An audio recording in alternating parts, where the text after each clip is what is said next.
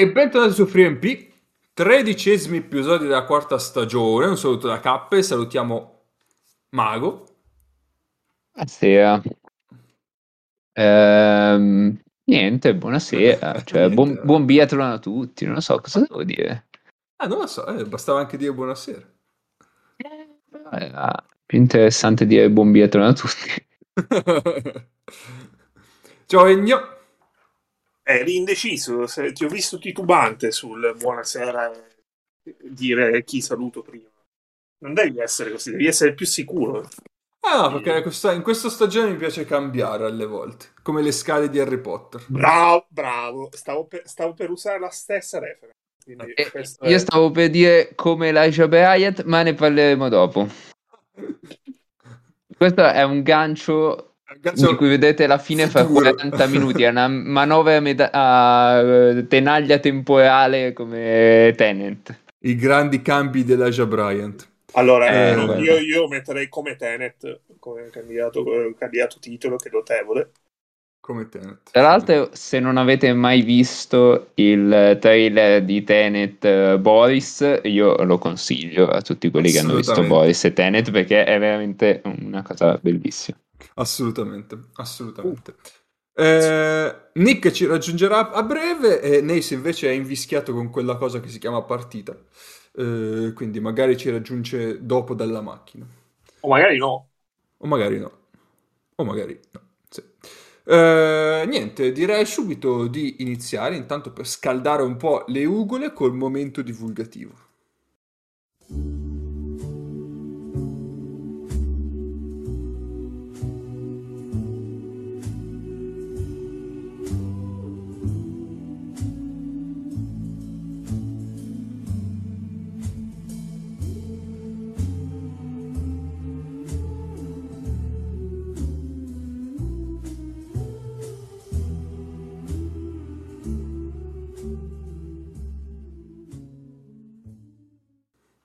Ma sì, ma scaldiamo queste ugole col momento divulgativo perché il 30 novembre è una giornata feconda eh, di compleanni e di avvenimenti storici. Allora, andando più lontano nel tempo, il 30 novembre del 1786 il Granducato di Toscana è il primo stato del mondo ad abolire la pena di morte. Oh, Quindi questo è uno dei motivi per cui bisogna essere orgogliosi di questo paese e soprattutto Quindi- dei toscani. Che non avevano ancora, non essendo ancora arrivato Pieraccioni, eh, non avevano ancora rovinato questo paese. esatto. Esattamente. Ok. Anzi, avevano migliorato il mondo. Mhm. Quindi pensa a te che, che- che situazione. Poi, eh, il 30 novembre del 1872 si gioca la prima partita internazionale di calcio in Scozia. 1872, ok. Sì, No, mi è appena venuto in mente una cosa che potrebbero aver fatto i toscani. Del tipo, ma questo qua cosa gli facciamo? Lo ammazziamo come pena? No, facciamogli sentire delle CIA aspirate per tre anni in galera. Tipo, eh, però, cioè, non è una cosa positiva, è tortura. Eh, Eh, però non c'era ancora la convenzione di Ginevra. Ah, è vero, è vero, è vero. Ah, allora è tutto buono. E poi il 30 novembre 1982 Michael Jackson pubblica Thriller, l'album. Lo stavo per fare io, ma Cappe ha una voce bianca migliore. E voi Yes. pensate a cosa serve il momento divulgativo? Beh, avete appena avuto un esempio con Cappe che intenta un assolo. Poi, compleanni. È che non potete vedere il moonwalk di Cappe in questo momento, se no... Compleanni, allora, eccezionalmente 4, perché in realtà ci sono tantissimi nomi bellissimi. Vi invito a fare un giro su Wikipedia, la pagina dei compleanni del 30 novembre. Allora, Ben Stiller, Fabio Fazio, Gary Lineker e Kalei Cuoco, che detta così sembra una barzelletta, tipo cosa hanno in comune queste quattro persone. E oltre a fare il compleanno, hanno pure ricevuto gli auguri da 3MP. Pazzesco. Incredibile. Saluto Kylie. E io saluto eh... anche due stimatissimi professionisti dell'informazione come eh, Fabio Fazio e Gary. Mamma mia, quanto sei democristiano. Uno, uno ti fa Sampdoria, l'altro ti fa... L'altro ti fa? Leicester. Ah, ah non lo sapevo. Va bene, va bene, va bene. Eh, vuoi dire anche quello che hai detto offline, Egno, riguardo ai compleanni? Qual è? quella cosa lì che mm, tra domenica e martedì poi non succede qualcos'altro. Ma no, ma quello ce ne preoccuperemo se mai accadrà. Se mai accadrà, va bene, va bene, va bene. So, Andiamo mi, quindi... mi sento di essere andato abbastanza safe con questi Sì, sì, esatto, esatto, anch'io, anche secondo me, anche secondo me. Eh, dopo Mago ti diciamo... Infatti io non ho capito niente, quindi state tranquilli che non si capisce una mazza. Dopo per gli utenti premium eh, e per esatto, gli altri redattori. Questo questo non è un inside joke, è, è, è, è di più. Esatto. È un inside per voi due, cioè è una roba... è un one-to-one joke, tipo. Va bene, allora, questa settimana eh, il basket europeo si è quasi fermato perché ovviamente l'Eurolega è andata avanti. Eh, per la gioia di Petrucci? Per la gioia di Petrucci, eh, sì. Eh, assolutamente. Perché ci sono state appunto la pausa delle nazionali in cui le varie nazionali eh, sparse per il mondo hanno giocato per strappare un biglietto eh, per la World Cup. Hanno mostrato del Grand Basket? Beh, sì, forse no, forse sì. no, ma chi siamo noi per giudicare? esatto, esatto, esatto. L'Italia ha giocato contro la Russia in Russia e uh, ha perso, eh, adesso noi nel momento in cui registriamo è domenica, quindi eh, non ha ancora giocato contro l'Olanda, ma quando ascolterete la puntata avrà già giocato contro l'Olanda. Eh, e aveva vinto di 7. Ecco, volevo appunto dire, facciamo i pronostici precisi per, sa- che per vedere che... Io so già. Esatto, nel senso, dobbiamo... come, se avesse... come se sapessimo già. Esatto, sì, esatto. sì. Beh, eh, c'è da dire che Tonuta ha veramente attaccato bene quel pick and roll contro la difesa olandese e, e Tessitori poi vabbè, si fa sentire a livello finestre FIBA, quindi è l'asse play pivot. Ma, ma, poi, poi anche eh, Flacca, la, la, bella rivincita di Flaccadori contro Buscaia, direi che pure questa dove la metti, ecco. Sì, sì, anche, cioè. Dobbia, dobbiamo sempre aggiungere un po' un tocco di colore oltre quella tripla dedicata sì. alla panchina olandese. Esatto. Con, tipo esatto, l'esultanza esatto. tipo quella di, Hol- di Holland eh, in Bundesliga questo weekend. Okay. Quanto cazzo è bello quel video lì, madonna. Cioè, a, a, a farlo cinematografi- cime, cinematograficamente non veniva. Eh, vabbè, eh, invece... Mace ha vinto. E quindi... Mace ha vinto, bene. Mace ha vinto di 40 e quindi adesso entrerà a fare l'elicottero. Pazzesco. Pazzesco. Quindi, eh, detto della partita con l'Olanda, andiamo un po' indietro nel tempo. E... Si è in Russia. in Russia, dove si è perso, eh, in questa campagna russia. Eh, campana russa?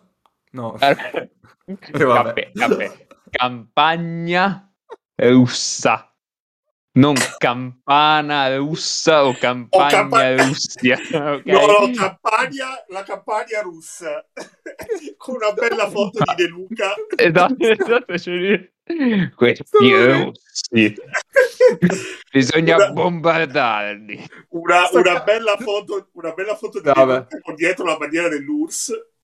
Doveva il cam- vaccino Sputnik c'hanno questi. Campana russa già titolo, ma... No, campagna. Campagna russa. Campagna russa. Campagna, campagna russa. Ma che cazzo.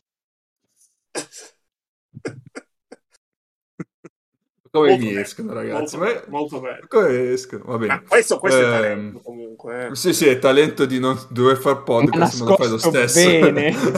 esatto. Aveva un talento nascosto. e io ti prego parlare la partita che sto morendo. Allora, eh, sì, eh, l'Italia ha perso, eh, ha perso anche male, mh, mm, perché il punteggio è bugiardo in due, in due direzioni. Mm, primi tre quarti non c'erano 14 punti tra l'Italia. Eh, la Russia c'erano molti di meno e con merito, però per come eh, l'Italia è crollata mh, non tanto negli ultimi 10 minuti quanto negli ultimi 12-13, eh, il più 14 della Russia è... sta stretto a loro più che, più che, più che a noi, ecco. E, in realtà io... Anche perché erano tipo a più 20 a mezzo minuto dalla fine, credo. Sì, anche più 22 tipo. Credo, eh, sono arrivate due triple in fila. Esatto. Eh, è una buona notizia eh, il fatto che siano 14 punti perché comunque 14 punti è un divario recuperabile a luglio quando si giocherà la seconda partita tra le due squadre e a luglio ci saranno ci dovrebbero essere squadre a completo e se da un lato la Russia guadagna un paio di giocatori comunque interessanti e poi guadagna anche Shved, eh, l'Italia eh, che potrebbe vedersi a luglio potrebbe essere una squadra abbastanza simile a quella dell'Olimpiade, per fare un esempio. Quindi, eh, diciamo, mh, dalle caratteristiche e dal talento abbastanza superiore a quella vista, eh, vista con la Russia e quella che vedrete, che avete già visto ieri sera. E, ehm, chi che mancava nella Russia? Cioè, a parte Shved, chi, chi si può aggiungere? I vecchi.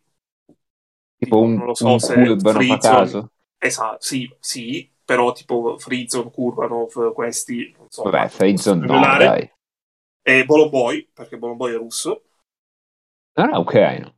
No, no, Bolomboy è ah. russo. Ah. E ha fatto pure il mondiale. Ah, giusto. E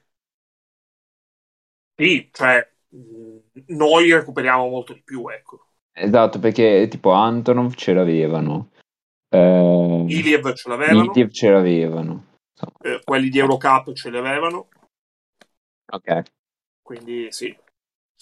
O comunque potevano sceglierli, se poi non hanno scelti i cazzi loro. E, e questa è la situazione. Eh, a me in realtà mh, diciamo che la sconfitta mi ha lasciato abbastanza perplesso perché al di là di una squadra poco connessa in difesa e eh, che però era anche preventivabile nel momento in cui andavi a vedere chi erano i 12 che hanno avuto minuti io non so se l'Italia ha veramente giocato una brutta partita. Secondo me ci sono stati diversi giocatori che per motivi, diver- che per motivi differenti eh, vuoi condizione fisica, vuoi eh, non sono mai entrati in ritmo davvero, hanno giocato una brutta partita. Però non, non vedo un non ho visto un, un, dif- cioè un problema proprio a livello di eh, stile di gioco, impostazione, cioè modo di stare in campo è una mm-hmm. squadra che si è affidata abbastanza, come era preventivabile, a Tessitori Tonut. Ha avuto, esatto, anche se non è una vera e propria asse, ha avuto tanti minuti eh, sia eh, Tele, che era anche immaginabile nel momento in cui comunque gli altri eh, lunghi erano Diouf e Lever, e, anche Candy, perché comunque Candy ha giocato 15 minuti e mm, anche con buon profitto, perché comunque è stato uno dei pochi a trovare Canesso, a fare Canesso con continuità.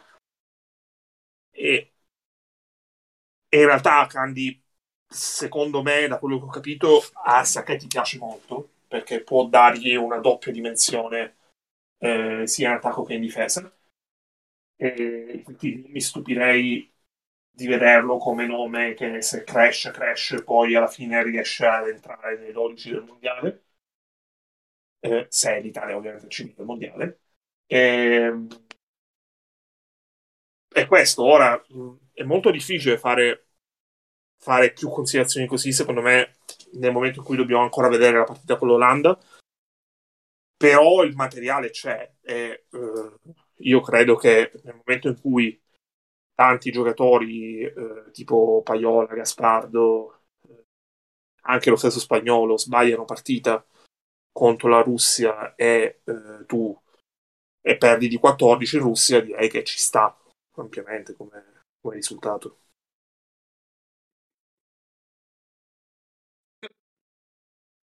Eh, io, io ho visto veramente tre minuti di sta partita, però mi sento di, mh, di ricordare il teorema Scermadini che vale per, per tessitori.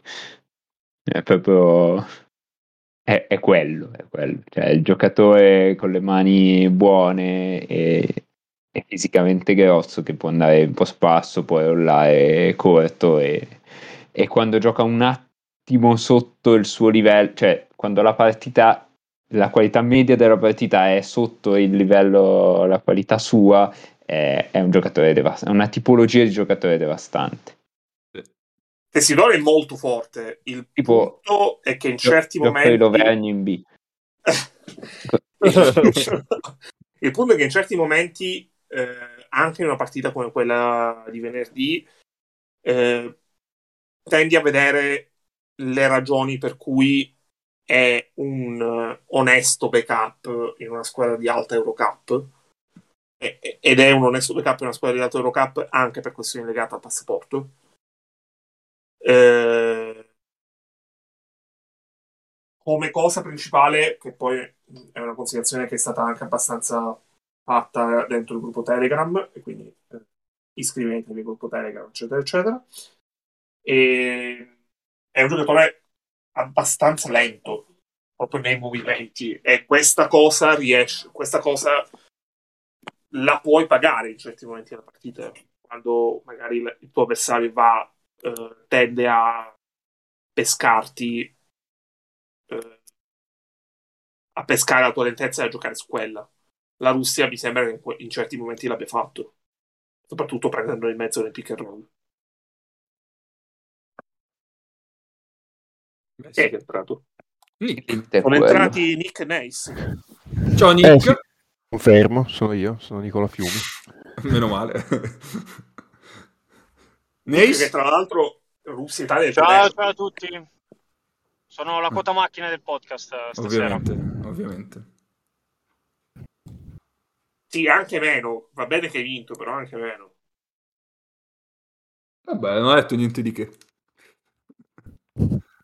Ma Nick, Avevo- Russia-Italia, Russia-Italia per te è più derby di Virtus Fortitudo?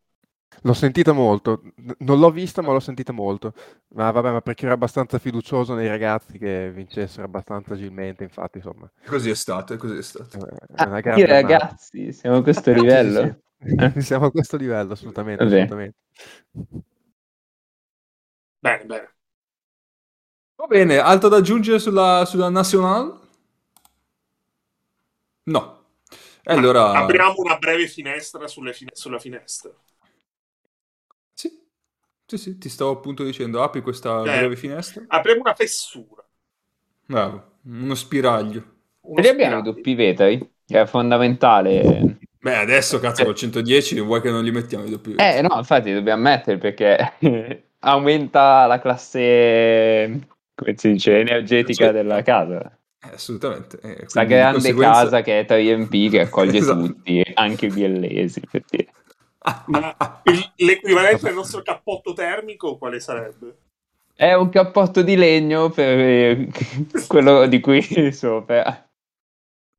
Eh, però ormai BL è diventata mainstream, quindi non possiamo più prendere così tanto per il culo, eh, quindi bisogna un attimo correggere il tiro anche lì.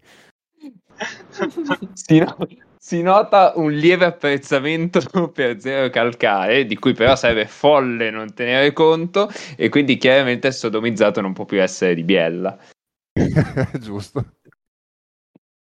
Eh. Beh, io aggiungo, visto che si parlava per fortuna della mia vittoria, stasera ho battuto una, una squadra di Biella per la gioia di Mago, come al solito. Ma che cos'è? Un crossover?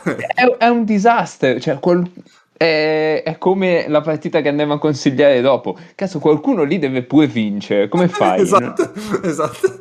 Non puoi, non puoi fare una partita da 8 supplementari sperando che rimangano 3 contro 3 e 2 con 4 falli facciano un doppio fallo in contemporanea e quindi perdono entrambi a tavolino. O no, Guarda, 2 contro Quanto, 2 devono quanto ti hai rimanere. messo a doppio pensare questa cagata? Eh, no, poco, poco, perché, poco perché ho consigliato settimana scorsa all'arbitro di fischiare un doppio fallo. e, e lei si è Un innervosita doppio un po'. tecnico. Eh? No, non, non ho peso, non ho peso tecnico, non ho peso tecnico. Anche perché voglio dire, hai mai fischiato 26 falli in una partita, mi potrò anche lamentare a un certo punto, dai. Ah, e e l'altra squadra quanti ne ha fischiati? 17. Ecco, Aia, questa aia. disparità. Questa settimana ne abbiamo fatti 10 invece di falli in tutta la partita. Vabbè, Di, di falli o di fall? allora, per favore, non citiamo, citiamo gente che sarebbe grossa come il mio quintetto. come, come il... non mi ricordo come si chiama, quello di Bojack Horseman. No, Porca eh, bestia. Eh, aspetta, eh, mi Ah, sì, sì, il ragazzo col cappotto. Eh, sì, sì, non mi ricordo. Tra l'altro. Esatto. Sì, sì, che è un bambino che fa finta di essere un Un adulto. adulto. I tuoi giocatori diventano dei, un fall se si mettono tutti così. Va bene, dai. O, o come, o come quelli di Space, i monster di Space Jam quando vanno a vedere la partita. Anche, anche, anche. Ah, esatto, esatto. Più vintage questo, più vintage. È Eh, proprio attinente diciamo, al... È vero, più attinente a FreeMP, assolutamente.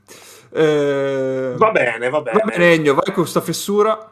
Apriamo la fessura e allora, visto che eh, non solo l'Italia, oltre all'Italia, altre squadre giocheranno, eh, giocheranno lunedì, noi non parleremo dei gironi che si completeranno lunedì in Europa, quindi parlere- parlerò solamente dei primi quattro gironi. Eh, ci sono tre squadre imbattute, eh, ancora imbattute, anzi in realtà quattro, perché la Slovenia è stato la Slovenia ha vinto, ci sono quattro squadre imbattute.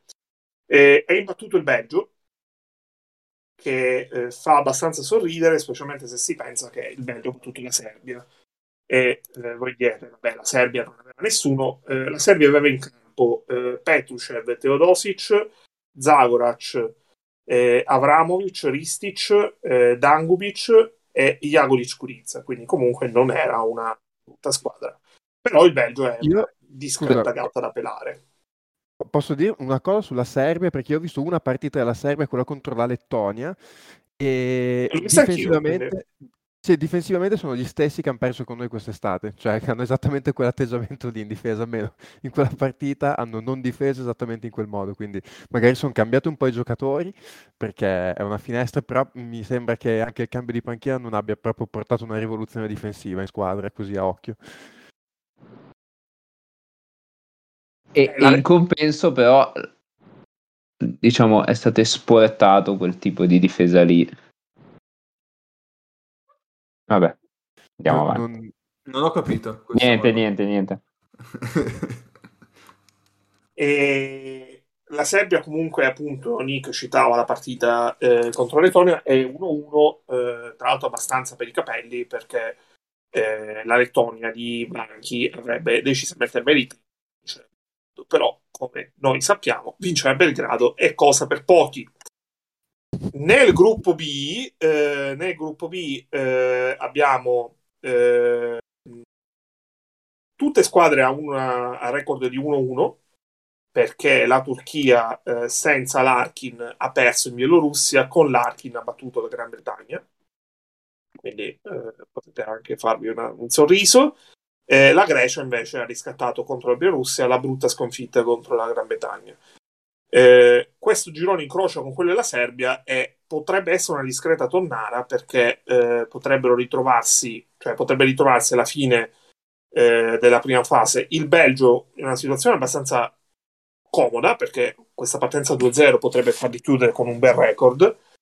E poi eh, e quindi Belgio tra virgolette in fuga e poi Turchia, Grecia, eh, Serbia, Lettonia e volendo pure la Gran Bretagna a scannarsi eh, tra di loro potrebbe essere una situazione abbastanza particolare e da qui potrebbe nascere delle sorprese Io Eh te no, lo ma- dico. Vai, Sì. Nace. Volevo dire, ma eh, i, i punti della seconda fase che ti porti dietro, ti li porti dietro solo con le altre squadre che, che passano la seconda fase? no ti porti tutto Porti tutto, ok? Eh, non mi ricordo mai il, sì sì sì ti la porti tutto. differenza. Ok, ok. Ti porti Eh. tutto perché chiudi a 12 vittorie. Cioè 12 partite giocate. E quindi che sono 6 più 6, fondamentalmente. Questo Belgio in situazione comoda era molto sconocchini, io te lo dico. E io da Roma Vedi tu. andato ai miei legali. Vedi, eh, per- vedi tu cosa farne di questa cosa. Eh, te l'ho detto, da Roma andato ai miei legali per provvedere a Eh, però, il torto subito. Però il giudice mi dà ragione perché è chiaro che... Ma non lo so, vediamo. Intanto Eh, chiamati un avo- cercati un avvocato. E poi, eh, gruppo C, la Slovenia eh, forse ha imparato la lezione di eh, due anni fa. Eh, la Slovenia è partita bene, è partita 2-0, ha vinto in Croazia e ha battuto eh, la Svezia. La Slovenia comunque ha una squadra di buon livello perché togliendo Doncic, Tobi eh, un altro paio di giocatori sono quelli che hanno fatto l'Olimpiade, quelli che hanno giocato queste finestre. C'era Prepelic, eh, c'erano tutta un'altra serie di giocatori reduci da Tokyo. Quindi mh, Eh, Edo Muric che non ha fatto male. Edo Muric non ha fatto l'Olimpiade, però ha fatto bene. Non ha fatto l'Olimpiade. Ah, lui è, probabilmente era stato uno degli ultimi tagli, sempre nel giro. Eh, grande vittoria con la Svezia perché gli svedesi in questo weekend erano molto in palla sugli sci, quindi era Ogni tanto io, io- io mi colpisco da solo perché Edo Muric ha giocato all'Olimpiade, quindi eh, mal- malissimo da parte mia. Erano in grandi condizioni gli svedesi, d'altronde Abbiamo- sulla neve da prima e quindi... L'abbiamo visto, Mago, l'abbiamo visto. Esatto, esatto. Nella Svezia non c'era Jerebko, eh, lo dico per, eh, perché il nome Jerebko si è fatto tanto negli ultimi giorni e non per le finestre qualificazione mondiale. Poi nel gruppo D invece eh, c'è Israele a due vinte e zero perse. Ah, quindi- siamo passati all'Asia? eh, due vinte e zero perse. Voi sapete che per contratto io questa la devo dire. per forza, se no... partita male la Polonia, che è 0-2, perché la Polonia ha perso in casa con la Germania e ha perso a Tel Aviv eh, la prima partita. Eh, è 0-2 anche la Croazia, che invece non sembrerebbe aver imparato la lezione di, eh, di due anni fa, ma a parte gli scherzi, la riflessione che facevamo con Cappe eh, prima andare in onda è eh, ogni partita conta per davvero perché se pensate che l'anno che due anni fa per il mondiale in Cina la squadra europea passata con più sconfitte era il Montenegro che di partite ne ha perse 5 capite voi da soli che chi ha già perso le prime due eh, è in una situazione un po' grave. La situazione è grave ma non si e poi eh, dagli altri continenti poche cose fondamentalmente vado proprio agevole. Aspetta, aspetta, però la Croazia cioè, si è presentata con dei nomi che non mi dicono, cioè, io non so chi siano queste, queste persone. vabbè è la stessa cosa di due anni fa eh.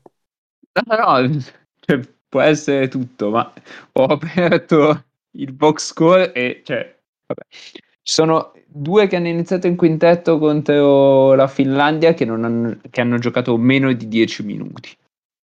Allora la Croazia andando a vedere la provenienza quella provenienza Ragazzi, ne La conosco Croazia- uno io. allora ha un Vediamo. giocatore di Shalon che è Gabric un giocatore del Zolnok quindi eh, rivale del Falco Eh. e un giocatore del Mega Visu- Visura che è Matej Rudan che E che è l'unico che conosco. no vabbè il figlio di Perkacin lo conosci pure Eh, loro, loro quello veramente interessante per Caci, che è 2002 forte forte, il ah, ok, ok, sì, me l'avevo perso. Sì, sì, sì.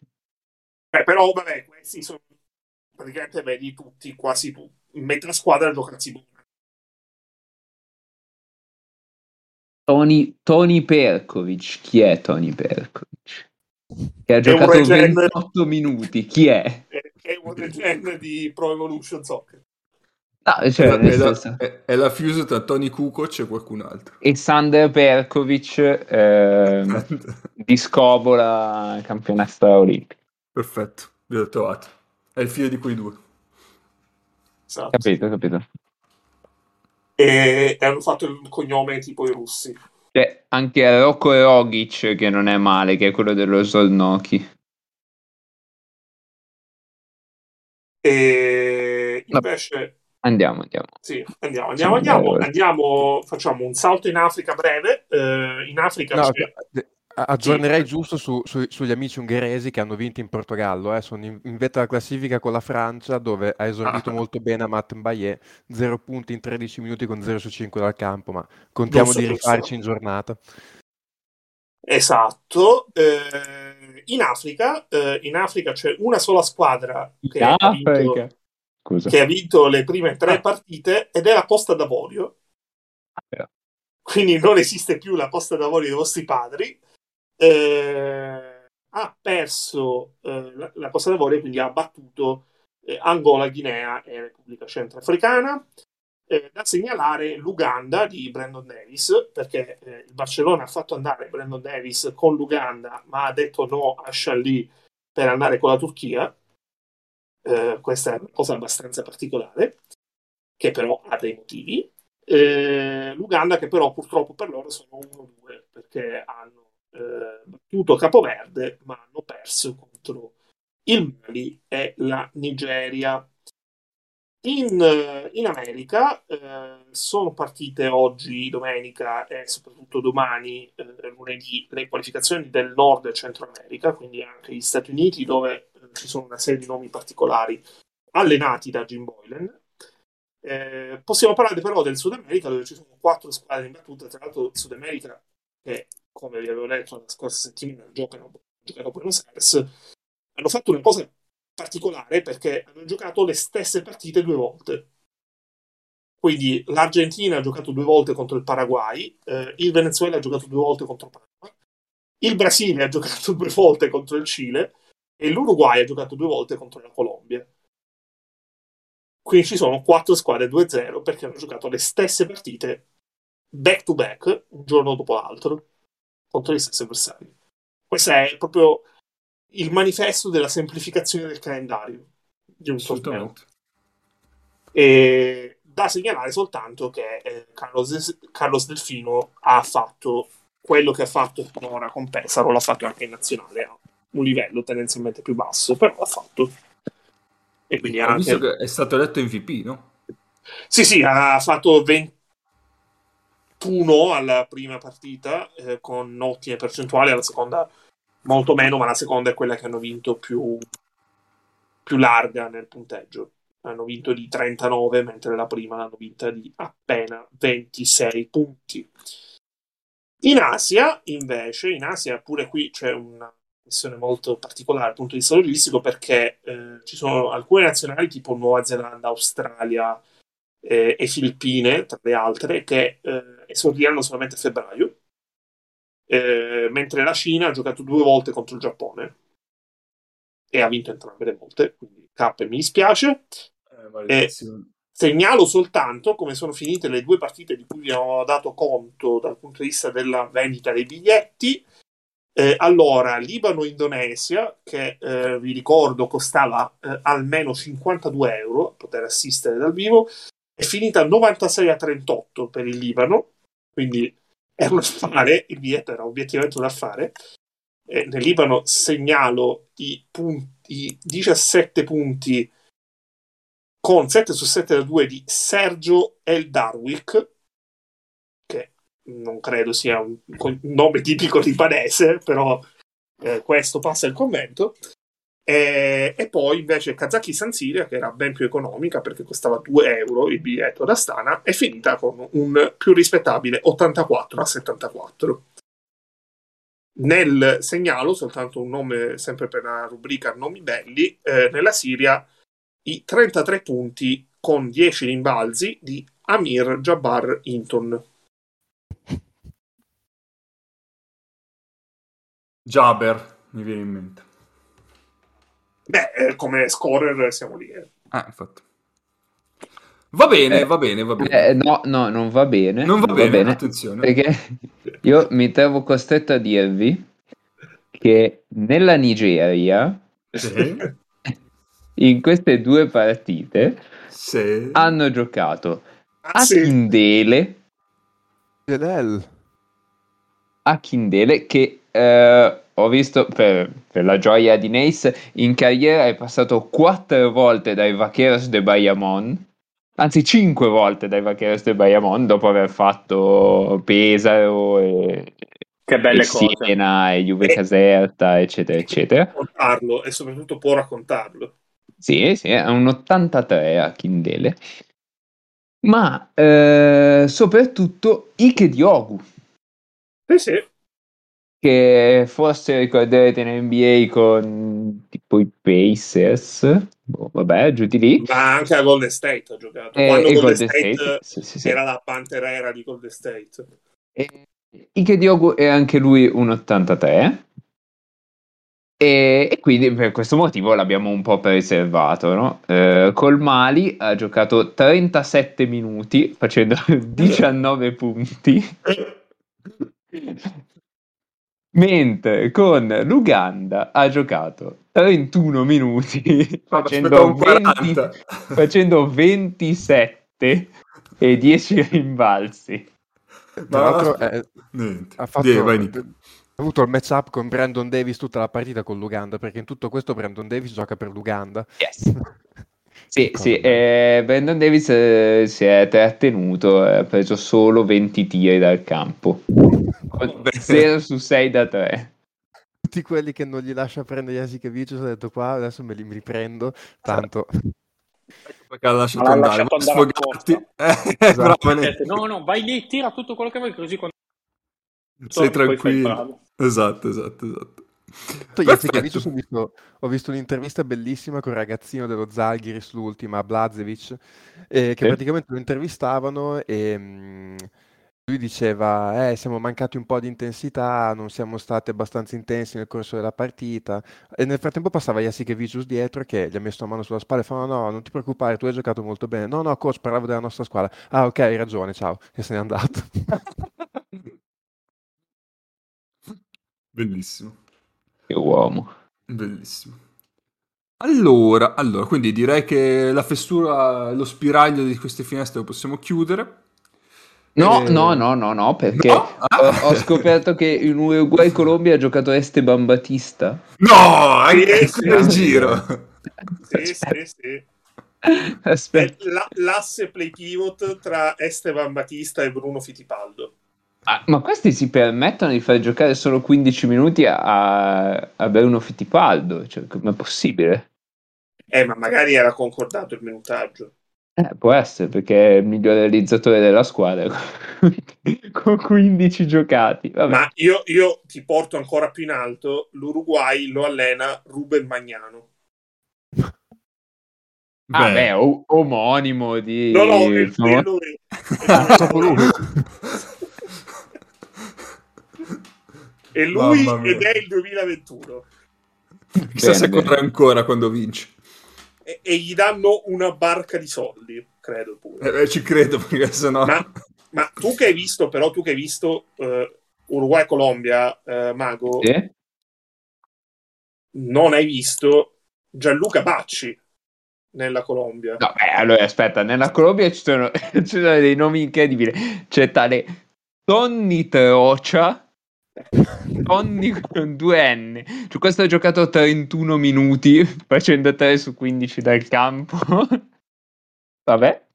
Gianluca Bacci, sì, confermo che non so chi sia, però. Ah, Gianluca Bacci, eh, FIBA me lo riporta ai Titanes de Barranquilla. Ecco.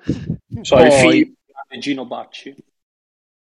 Poi vedo Prego, qua Michael Jackson con due L. In Jackson. Kyle- Michael Jackson. Jackson. Jackson con due L. E è il mitico Brian Angola, che quindi si collega con le qualificazioni africane anche. Eh, dov'è Brian Angola? Alla K Atene, ha giocato Ah, co- ecco. gioca nel girone ok, con, ok. ehm, col Falco. Non mi ricordavo. Era, era in Spagna l'anno scorso, vero? Era Ha, ha fatto un po' il Partizan e poi sì, credo sia andato Ah, in ha fatto, ACB. ha fatto qualcosa lì. E vabbè, poi un po' di nomi incredibili. Beh, Ansel, Ansel Atensia è, pro- è un bel nome. Sì, c'è anche...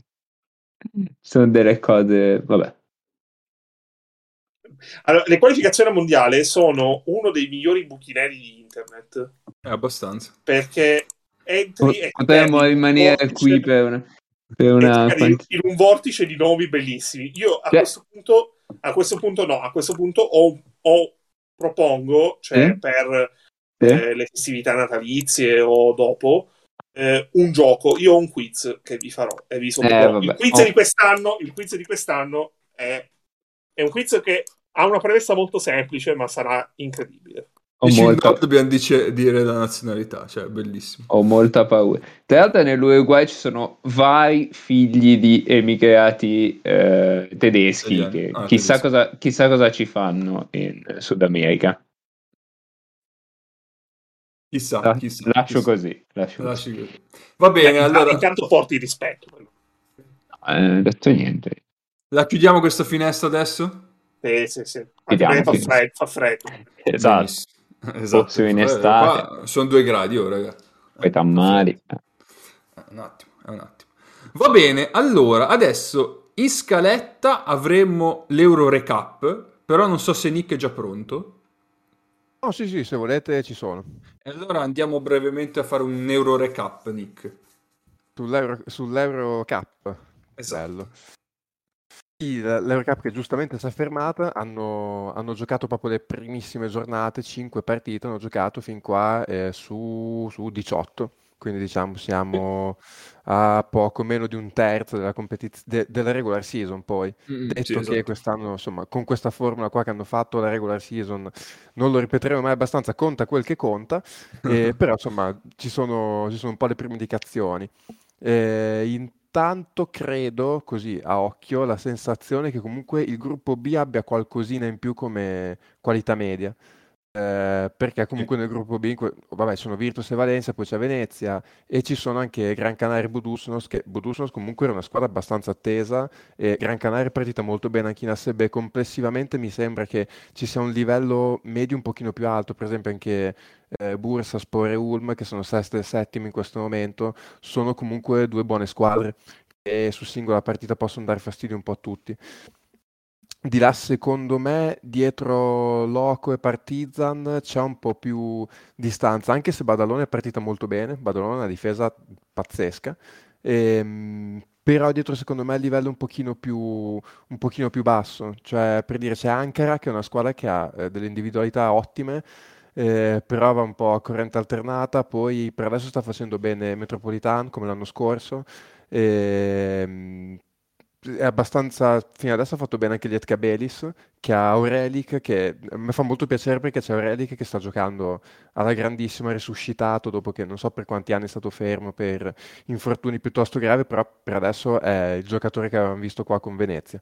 E sta facendo, mi pare, 18 punti di media col 45% da 3, sta giocando veramente alla grande e tra l'altro Liet Cabelis ha anche il fratello del Kalaizakis che hanno scelto i Bucks quest'anno, che è un 99, che è un gran bel giocatore, un playmaker di 1,96 m, se non sbaglio, con faccia tosta, punti nelle mani.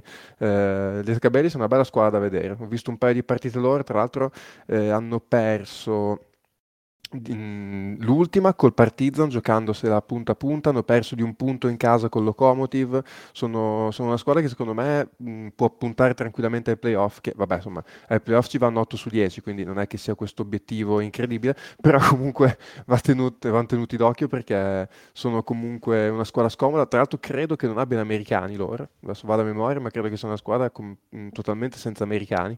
Sì, Ehm, sì, sì, sì, confermo. E comunque nel gruppo A, tra diciamo, le squadre un po' fuori dalla prima fascia, mh, eh, li consiglio sempre da vedere perché sono comunque una bella squadra da vedere.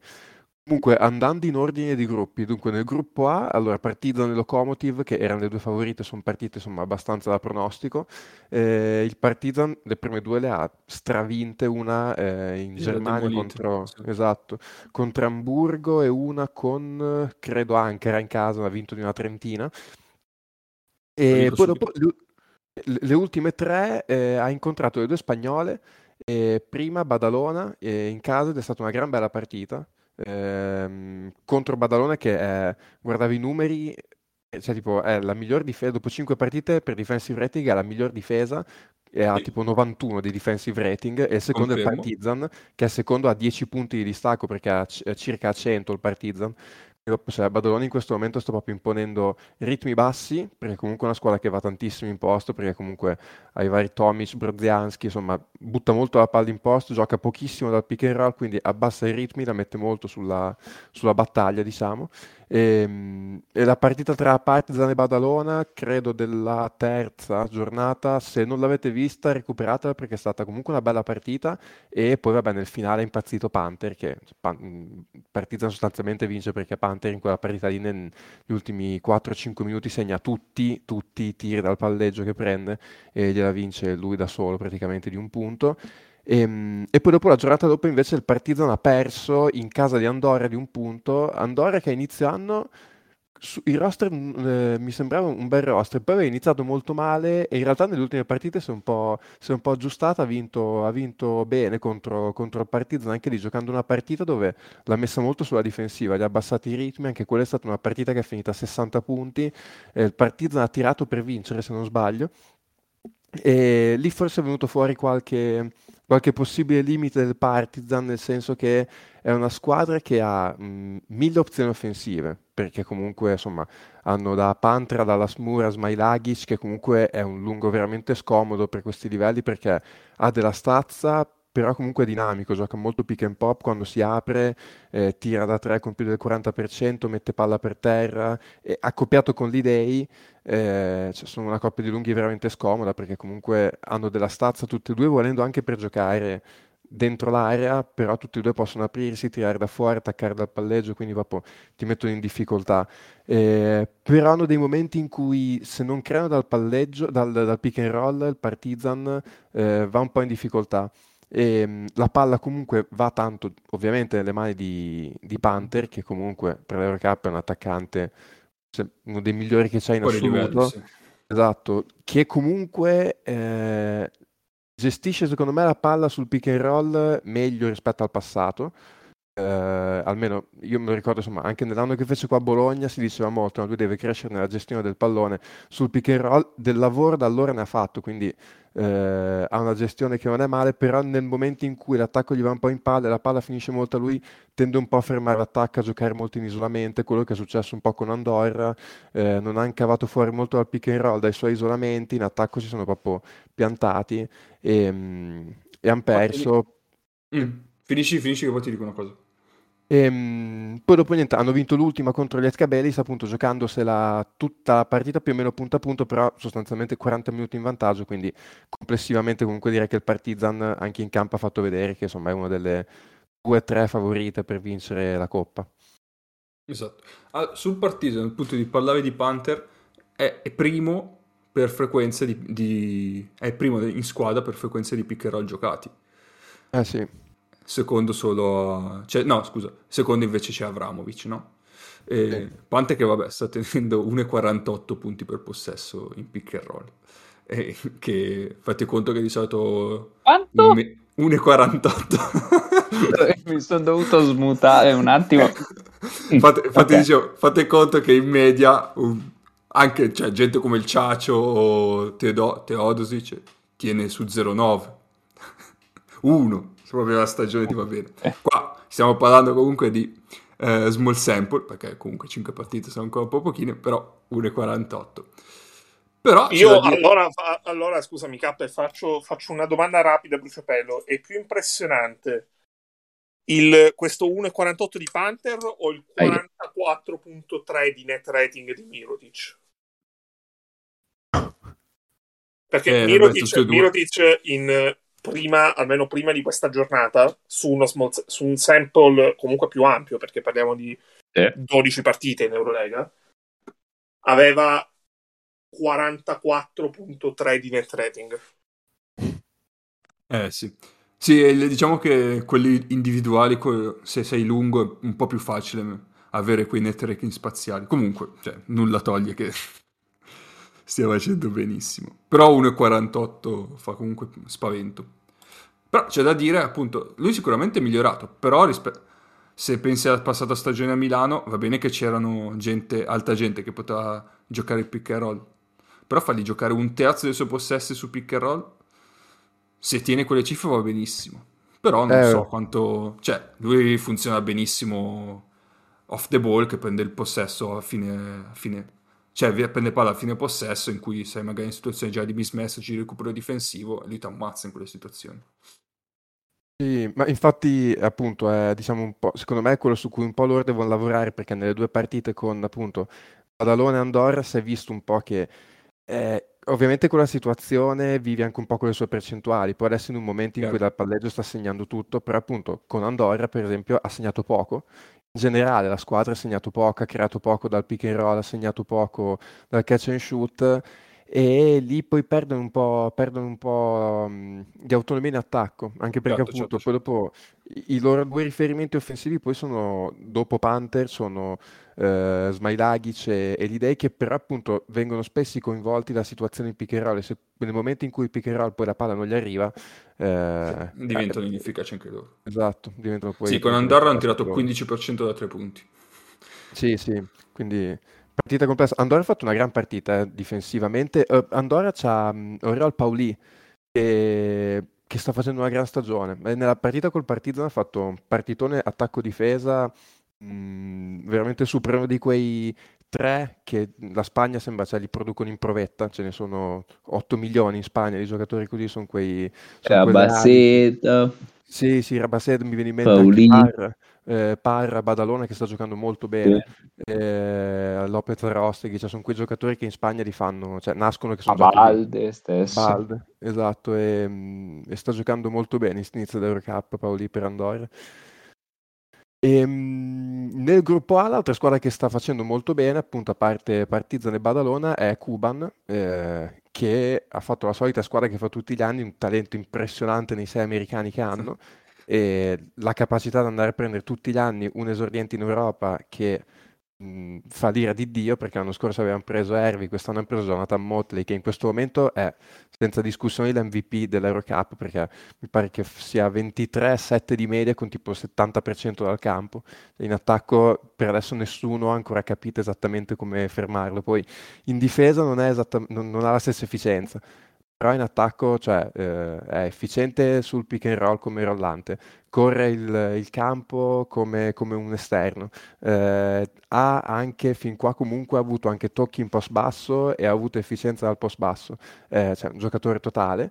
Tra l'altro adesso loro gli è rientrato anche Alan Williams, poi hanno Eric McCollum, hanno Stanton Darius Kidd, Thompson. Darius Thompson, cioè la qualità sugli americani è fuori di testa per, per l'Eurocup. Eh, sta continuando a crescere benino il lungo russo di cui parlavamo anche l'anno scorso, Martiuk, che è un Mm. 2000, un 2001, che quest'anno gioca 17-18 minuti di media, poi magari adesso che è rientrato Williams gli calerà un po' il minutaggio, però comunque fa il suo e sono, sono belli, cioè, fin- credo che siano, se non sono il miglior attacco per offensive rating, sono il secondo, credo che il migliore sia Valencia e loro sono subito dietro. Sì, Ehm, sì, sì, sì, sì. e sono, cioè, fino adesso sono stati super super divertenti da vedere anche perché differenza poi di come vedremo dopo Valencia eh, non è che non difendono cioè in difesa ci danno non sono una difesa diciamo spaziale però comunque insomma ci danno e hanno perso l'ultima con Ankara che è una bella squadra che ha, che ha dei nomi interessanti adesso non ho il roster sotto adesso lo vado ad aprire Ehm, però sono una squadra, vabbè, è l'amico di Mago Alex Perez, poi eh, c'è Quindi, Ar- Aaron- quindi è vivo? È vivo, è vivo e tra l'altro sta facendo, credo che sia stato anche MV- MVP della prima giornata, non vorrei dire una... Eh, Ma lo pagano per fare quella roba lì? No, beh, adesso sì. bisogna chiedere a Mago. Ma lo prenderesti allo Zalgiris adesso Alex Perez? Ah, a me sembra che possa essere il nuovo, il nuovo World Cup che è il nuovo Pengos che è La catena, che al mercato mio padre comprò. esatto, più o meno. E, e poi dopo loro hanno fatto un po' la spesa in Eurolega, perché comunque hanno preso Aaron Harrison, hanno preso già Juan Johnson, Octavius Ellis, eh, hanno Tyler Ennis, eh, hanno preso da Era Sassari, se non sbaglio, Anthony Clemons adesso. Hanno preso Sì, ma Hanno fatto la spesa come quelli di Masterchef che la devono fare in tre minuti e quindi mettono lì un po' di ingredienti che sembrano belli. Quello, quello che hanno trovato, però chiaramente insomma per... eh, Insieme ci stanno tutti questi qua. No, e poi devi, comp- devi comporre il piatto e vieni, vengono Eh, fuori delle cose assurde. per Cioè, chi è bravo... Loro per dire, secondo me molto interessanti degli americani che hanno preso, mi sa ne parlava Nace eh, un po' di tempo fa, è Aubrey Dawkins, eh, che è questa lona, che è un, diciamo, 3D, diciamo, eh, un glue guy, ecco, eh, proprio- è, è l'uomo di Nace questo. Ah, ecco perché ne parlava Nate adesso.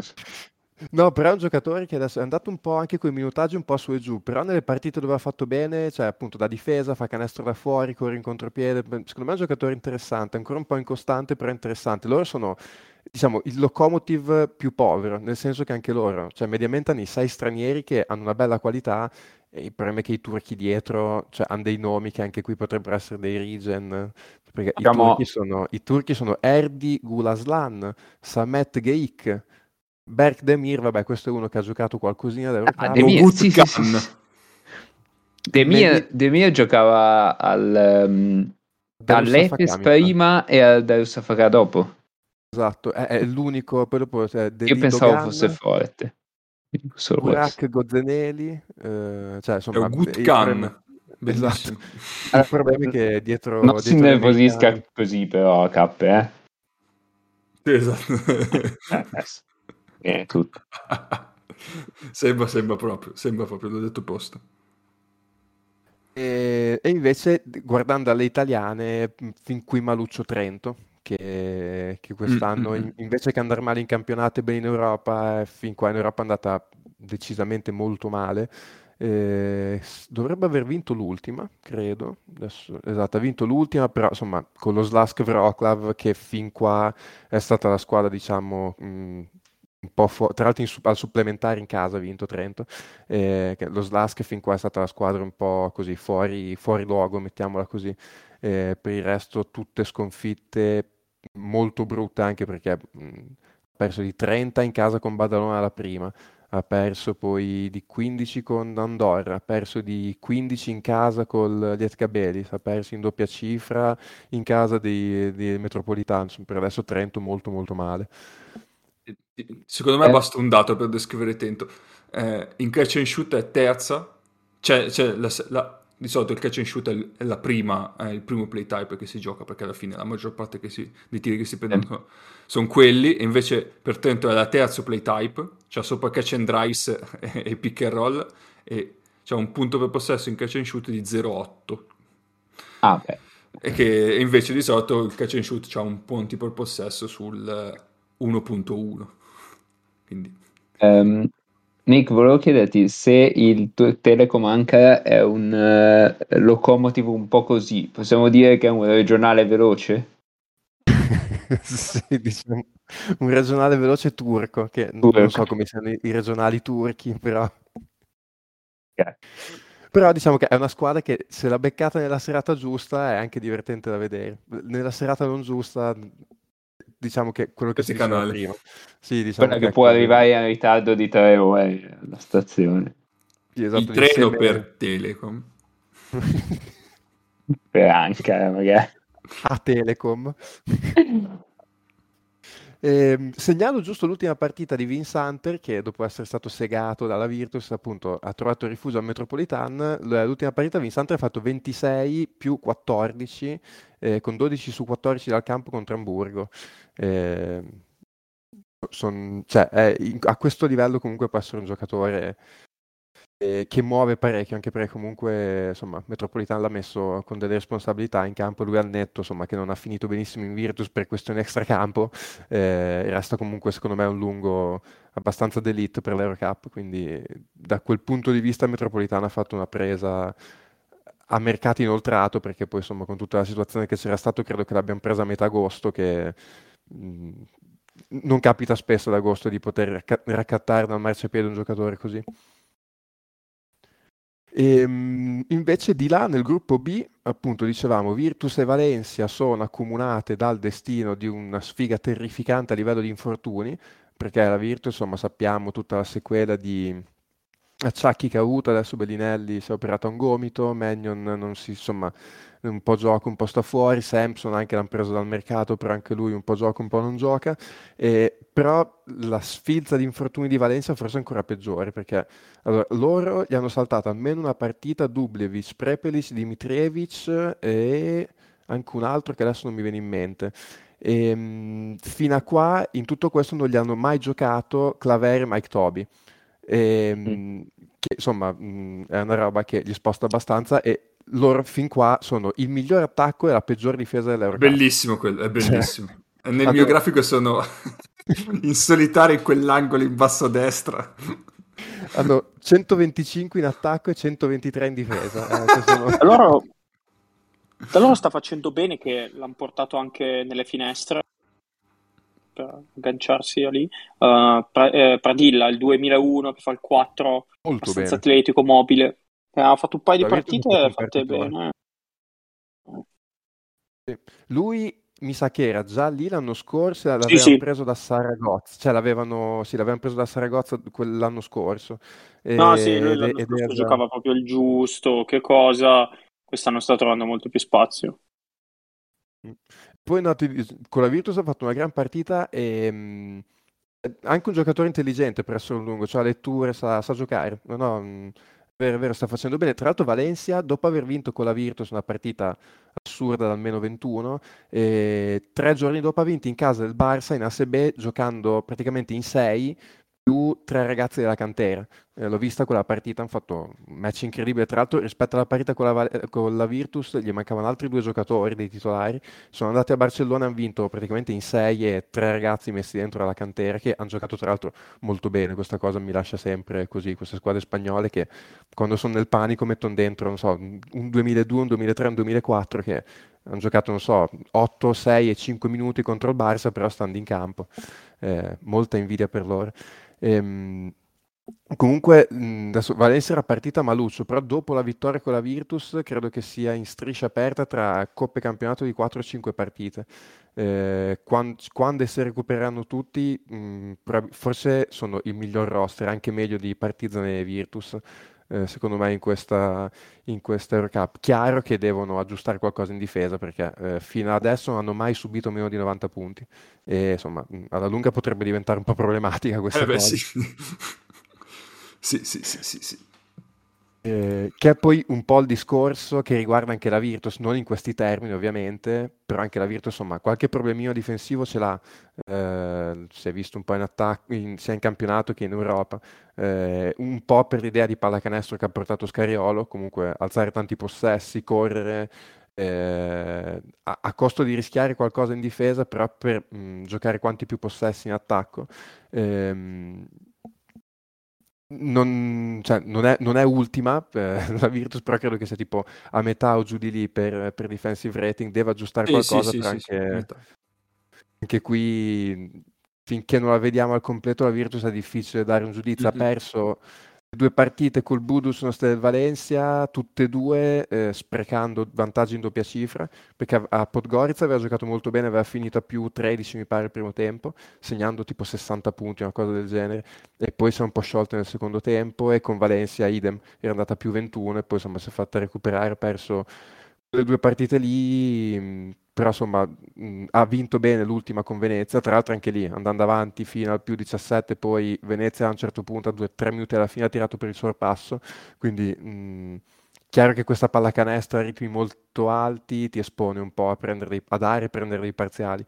Però insomma, magari la Virtus deve migliorare un pochino nel gestire i vantaggi, però appunto sia Virtus che Valencia, finché non le vediamo tutte e due un po' più al completo, il giudizio è un po' sospeso. Virtus primissima per transizione, come dicevi, 17%, che è un valore altissimo eh, per il basket europeo. Ma perché poi la Virtus, è, e lì secondo me è una cosa che Scariola ha portato proprio da, da Toronto, cioè spinge tantissimo il contropiede, più che da Teodosis con le ali. Eh, nel momento in cui poi comunque hai dei giocatori per farlo, però per dire Hervey e Wims sono due giocatori che a rimbalzo ci vanno, prendono parecchi rimbalzi e spesso quando pigliano la palla aprono direttamente in palleggio il contropiede. Hervey è un lungo che comunque Chiaro. sa palleggiare, tante volte va in cost to cost e ci spinge molto su questa cosa, anche per sua stessa ammissione. E, mm, mm, personalmente è una cosa che mm, eh, cioè, è piacevole da vedere, la sviluppano anche in maniera interessante. Chiaro che insomma c'è un po' da lavorarci per trovare un po' l'equilibrio. Sì, sì, sì, sì, sì, assolutamente. E, mm, in testa al momento appunto ci sono Gran Canaria e Buducnos che sono tutti e due 4-1 e il Buducnos ha fatto una bella squadra perché Sì, comunque loro bello. hanno, confer- Mm. sì, sì, hanno confermato Cobbs e Reed asse play pivot E, tra l'altro Cobbs sta facendo 20 di media sta giocando alla grande è un Mm, gran bel giocatore Eh, non mi ricordo se era Mago che ne parlavamo l'anno scorso così ma cioè, sono d'accordo anch'io che è uno che lo prenderei in Eurolega cioè, Sì, sì. sì. il il livello Eurocup è di altissimo livello, ma è uno che secondo me starebbe tranquillamente anche in un contesto d'Eurolega. Poi mi E- sembra uno che può giocare anche di fianco a un volante principale, cioè nel senso può fare lui delle azioni in cui crea lui, ma può anche giocare assieme. Quindi Sì, ma infatti quello che senti dire tante lo volte no, da- su Cobbs, mi è capitato di parlare con un po' di amici, eh, ma non è un playmaker, quindi vuol dire che è esattamente quel tipo di giocatore che può giocare da volante principale o secondario. Eh, e in realtà, anche- in realtà magari non è un playmaker, ma è un floor general eh, super. Sì, sì, sì. Anche lui sta flirtando con l'1,44 in pick and roll. Al momento, eh, lì ci avevo guardato, credo che sia 60% da 3, non ha tirato tantissimo, ma credo che sia tipo 7 su 11, 8 Adesso su te lo 12 da dico. 3, qualcosa del Adesso genere. dico. ecco, diciamo che io lo prenderei in tutte e tre le mie squadre di Eurolega. Ecco, ecco, quello, quello lì allo Zalgiris lo prenderesti volentieri. Eh, ma anche a Milano io lo prenderei, guarda. Eh, sì, Sì, sì, sì, sì. Allora. Justin Cobbs... No, scusa, 64% sì, con due triple tentate, quindi siamo eh, c- 11, eh, 10-11 triple tentate in totale. E loro, ecco, hanno fatto questa coppia che cioè, a me fa impazzire completamente sotto canestro perché a Reed gli hanno accoppiato Jacob Wiley, cioè quindi hanno questi due Io? tipo 100 metri, 100, Aspetta, ma 200 giocano hanno- insieme? Giocano insieme, giocano insieme e, e- e in un qualche modo funzionano. In un qualche modo ti assicuro che riescono a funzionare anche perché comunque, eh, comunque corrono il campo tantissimo. E anche quando giocano il pick and roll, cioè per esempio, eh, anche lì guardavi i numeri, tipo Reed sui pick and roll come rollanta, dei cioè tipo all'85% in questo momento di, di realizzazione, e quando sbaglia spesso c'è Wiley che arriva tipo come un treno a rimbalzo lanciato. Eh, quindi diciamo compensano magari la mancanza di spaziature che ti danno perché comunque Wiley ti apre poco il campo con un atletismo t- totalmente fuori scala per, per questo, per questo livello. Ehm, però loro per esempio, a parte appunto Wiley, hanno messo dentro anche che fa il suo, il buon professore, e soprattutto Curizza, Iago di Scurizza dal, dalla Stella Rossa ah, sì. che che è una bella aggiunta e, mm, e sono una bella squadra, sono quadrati, al- allenati da Zikic che è un personaggione e mm, io li metto con appunto Virtus. Letteralmente personaggio. Sì. Questo è È body quello- shaming, però. È quello che quando il Budus nos fece l'Eurolega che vinse in casa contro il Real facendo, non so, 25 Eh? triple, gli chiesero, ah coach, eh, è felice allora per questa partita, per questa vittoria assolutamente inaspettata? E lui disse, abbiamo semplicemente fatto canestro da tre più delle altre volte, per il resto non c'è niente da salvare, tipo qualcosa del genere, poi se ne andò quasi incazzato. grande, un grande. Eh, però sì, Budusono secondo me con Virtus Valencia, Partizan e Loco sta, sta nel gruppo di quelle che quel playoff che io sinceramente non vedo l'ora che parta perché sarà un- Sì, una cosa sì. incredibile.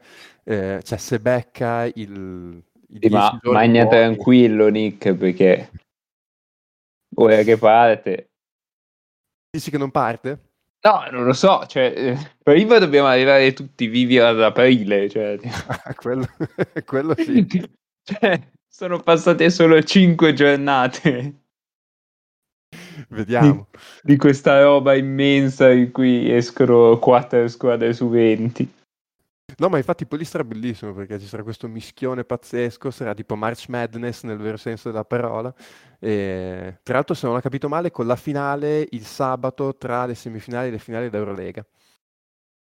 Ci sta secondo Del- me. a, a Colonia, credo che abbiano fatto sta cosa qua. Sì, Vabbè, perché se- tolgono il terzo quarto e hanno messo questo.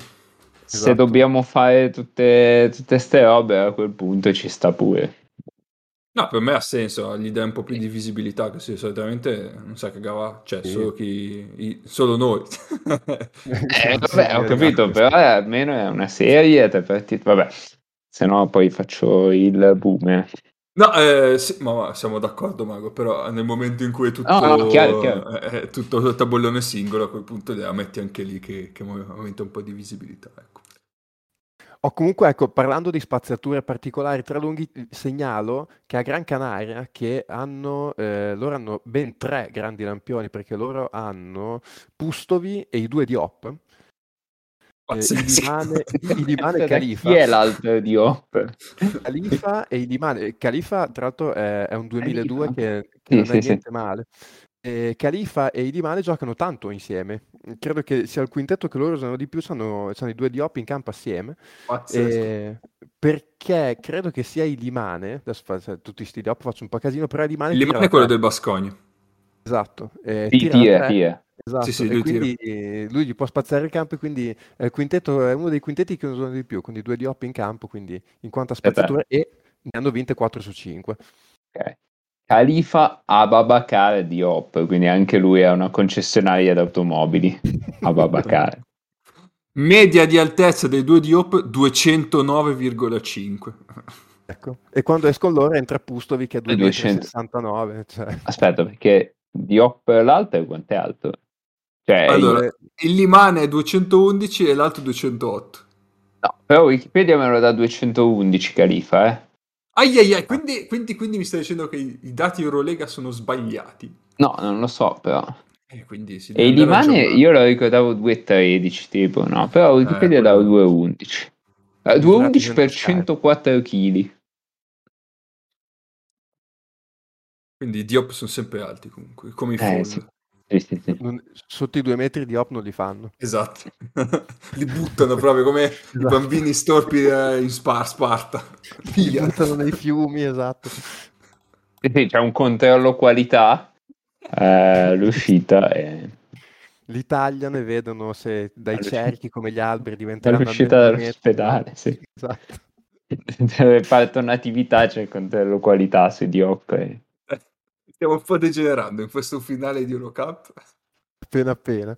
Eh, qui comunque quello che, che va più di tutto, cioè il- l'op- l'opzione numero uno in attacco è Dylan Ennis che l'anno scorso era a Saragozza direi, in Champions. e può essere. Ehm, E, sta facendo, sta facendo bene, segna, fa quello che gli chiedono. Tra l'altro molto divertente da seguire sui social, Ennis, su Twitter, sempre molto attivo.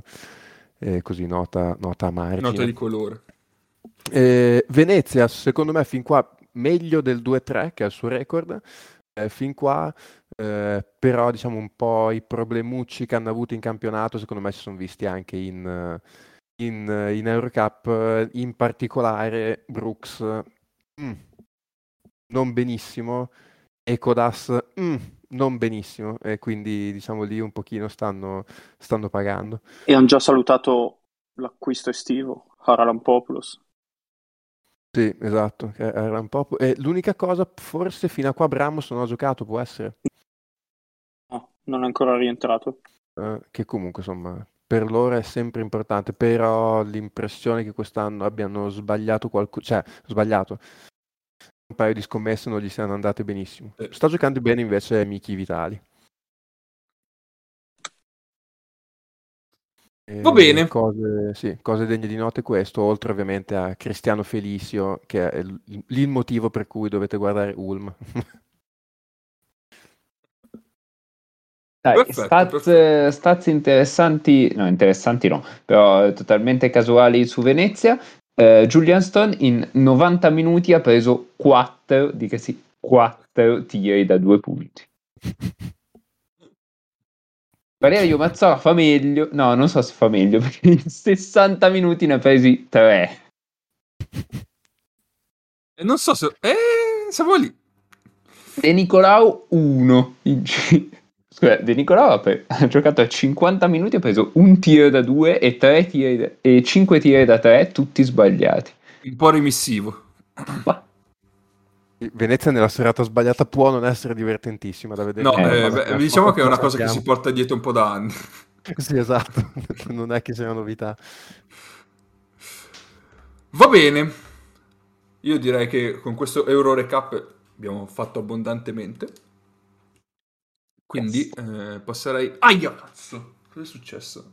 Oddio. hai fatto? Aia, mi è arrivato... Mago, cazzo, mi è arrivato il gancio che avevi fatto prima su Brian. Ah, è il ora di parlare... che puttana. No, vabbè, Scusate, l'hai io- fatto, l'hai fatto veramente. No. Io, io me ne vado. Cioè, capito? Non riesce nemmeno a rimanere serio lui, capito? Vabbè. Io, io- Andiamo! io me ne vado. Scusate, questo momento di alto trash. Però mi è venuto in mente prima e ho detto lo faccio. Eh, allora, sì, per le partite viste avevamo consigliato il derby turco e Olympiacos Milano, che quindi abbiamo prontamente visto, e quindi è tempo di parlarne. E partirei appunto dal derby turco, in cui Mago mi diceva, eh, Elijah che tiene i cambi dei lunghi e cambia la vita. No, no, allora. No, come no, come no. Non esattamente quello. sentiamo, sentiamo. Allora, derby turco, Efes Fener. Ehm, introduciamo la partita in generale perché mi rendo conto che quando parlo delle partite poi non si capisce mai come è andata a finire questa partita. Ehm, partita che se fosse venuto uno che non sa niente di basket europeo e l'avesse vista, eh, avrebbe detto mh, dopo tre quarti, vabbè, questa la vince, la vincono quelli lì gialli perché non, non c'è storia. Eh, invece poi quegli altri dell'Efes si ricordano di essere campioni d'Europa e la ribaltano senza nessun motivo, no, nessun motivo tecnico no, ma quasi. Quindi una partita sostanzialmente vinta dal Fener che poi è stata vinta dall'Efes nel finale. Allora, eh, Basta direi passare alla prossima partita. esatto. Potremmo passare, Vai, vai. invece no, invece no, tocca, tocca Vai, vai, vai, parlarne vai, vai, vai. di questa roba. Ehm, diciamo, l'Efes dà un'idea di quello che vuole fare, cioè eh, lo sappiamo, l'Efes in attacco gioca un sacco di pick and roll per i suoi, per i suoi due barra tre giocatori, giocatori di pick and roll, eh, esterni di pick and roll, e, mm, e sostanzialmente finisce lì. Eh, in difesa, stessa cosa, cioè hanno un'idea chiara, droppano col lungo, eh, che sia Dunston, che sia Plyce o che sia, vabbè, Petusev. Petersev parlandone da vivo e non da tumulato da- di Ataman. Eh, droppano, passano, tentano di passare assieme e poi vabbè l'efficacia di quella difesa lì cambia un po' in base al momento della partita, quindi nel finale eh, Larkin e Mizic eh, si fanno il culo e passano assieme al palleggiatore, negli altri momenti della partita ci sta che, che passi un po' in ritardo e quindi accetti di subire qualcosa su quella situazione lì, però è, un- è un'idea abbastanza chiara di come vogliono difendere. Eh, quasi tutti gli esterni tranne Elijah. Cioè, Elijah non ho capito perché, secondo me è un po' indietro fisicamente, può essere, soprattutto nei movimenti laterali, costringeva quasi sempre il lungo a cambiare. Eh, poi se la sono cavata lui sui cambi tutto sommato picchia i lunghi e gli salta davanti però non lo so non ho visto Ataman proprio felicissimo di questa cosa No, infatti nel secondo tempo non ha giocato. Eh, o se ha giocato, ha giocato, davvero poco. ha giocato poco. Mm. Però nel primo tempo comunque sul cambio ha tenuto tre volte Sì, eh, però il eh, problema, il lungo senza poter subire fallo. Però cioè, è un problema di rischio. cambiare è dall'altra parte, nel senso che lascia Chiaro, il lungo chiaro. esposto. E quello forse è un problema del Fener. Allora, il Fener, ehm, come diceva Sergio in Boris, eh, si capisce o non si capisce, io non ci ho capito un cazzo.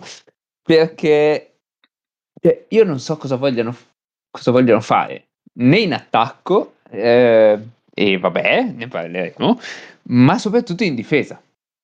eh, a un certo punto mm, mi è venuto, ho detto, vabbè, più o meno ho capito, cioè loro cercano di ehm, stare piatti col lungo, non uscire, eh, rallentano la palla, quindi soprattutto Larkin e Mizic cercano di rallentarli e fare dar via la palla al giocatore più pericoloso, che in questo caso è il palleggiatore, eh, bumpano col 4 che di solito è sempre Polonara o Veseli quindi sono abbastanza grossi i 4 possono bumpare sul lungo. Il lungo recupera e più o meno tentano di cavarsela così. Questo sembra più o meno essere l'idea. Poi eh, nel momento in cui sono sotto di 10 nel terzo quarto passano due volte in terza sul pick and roll e prendono due, cioè si prendono due tiri in faccia, uno da Mizic e uno da Larkin, e, che però fanno uno su due, comunque è un punto e mezzo d'azione. Eh, per tre azioni cambiano. Eh, una volta Duverioglu esce a 10 metri dal ferro e fa fallo, e le altre due volte sulle rotazioni prendono due triple.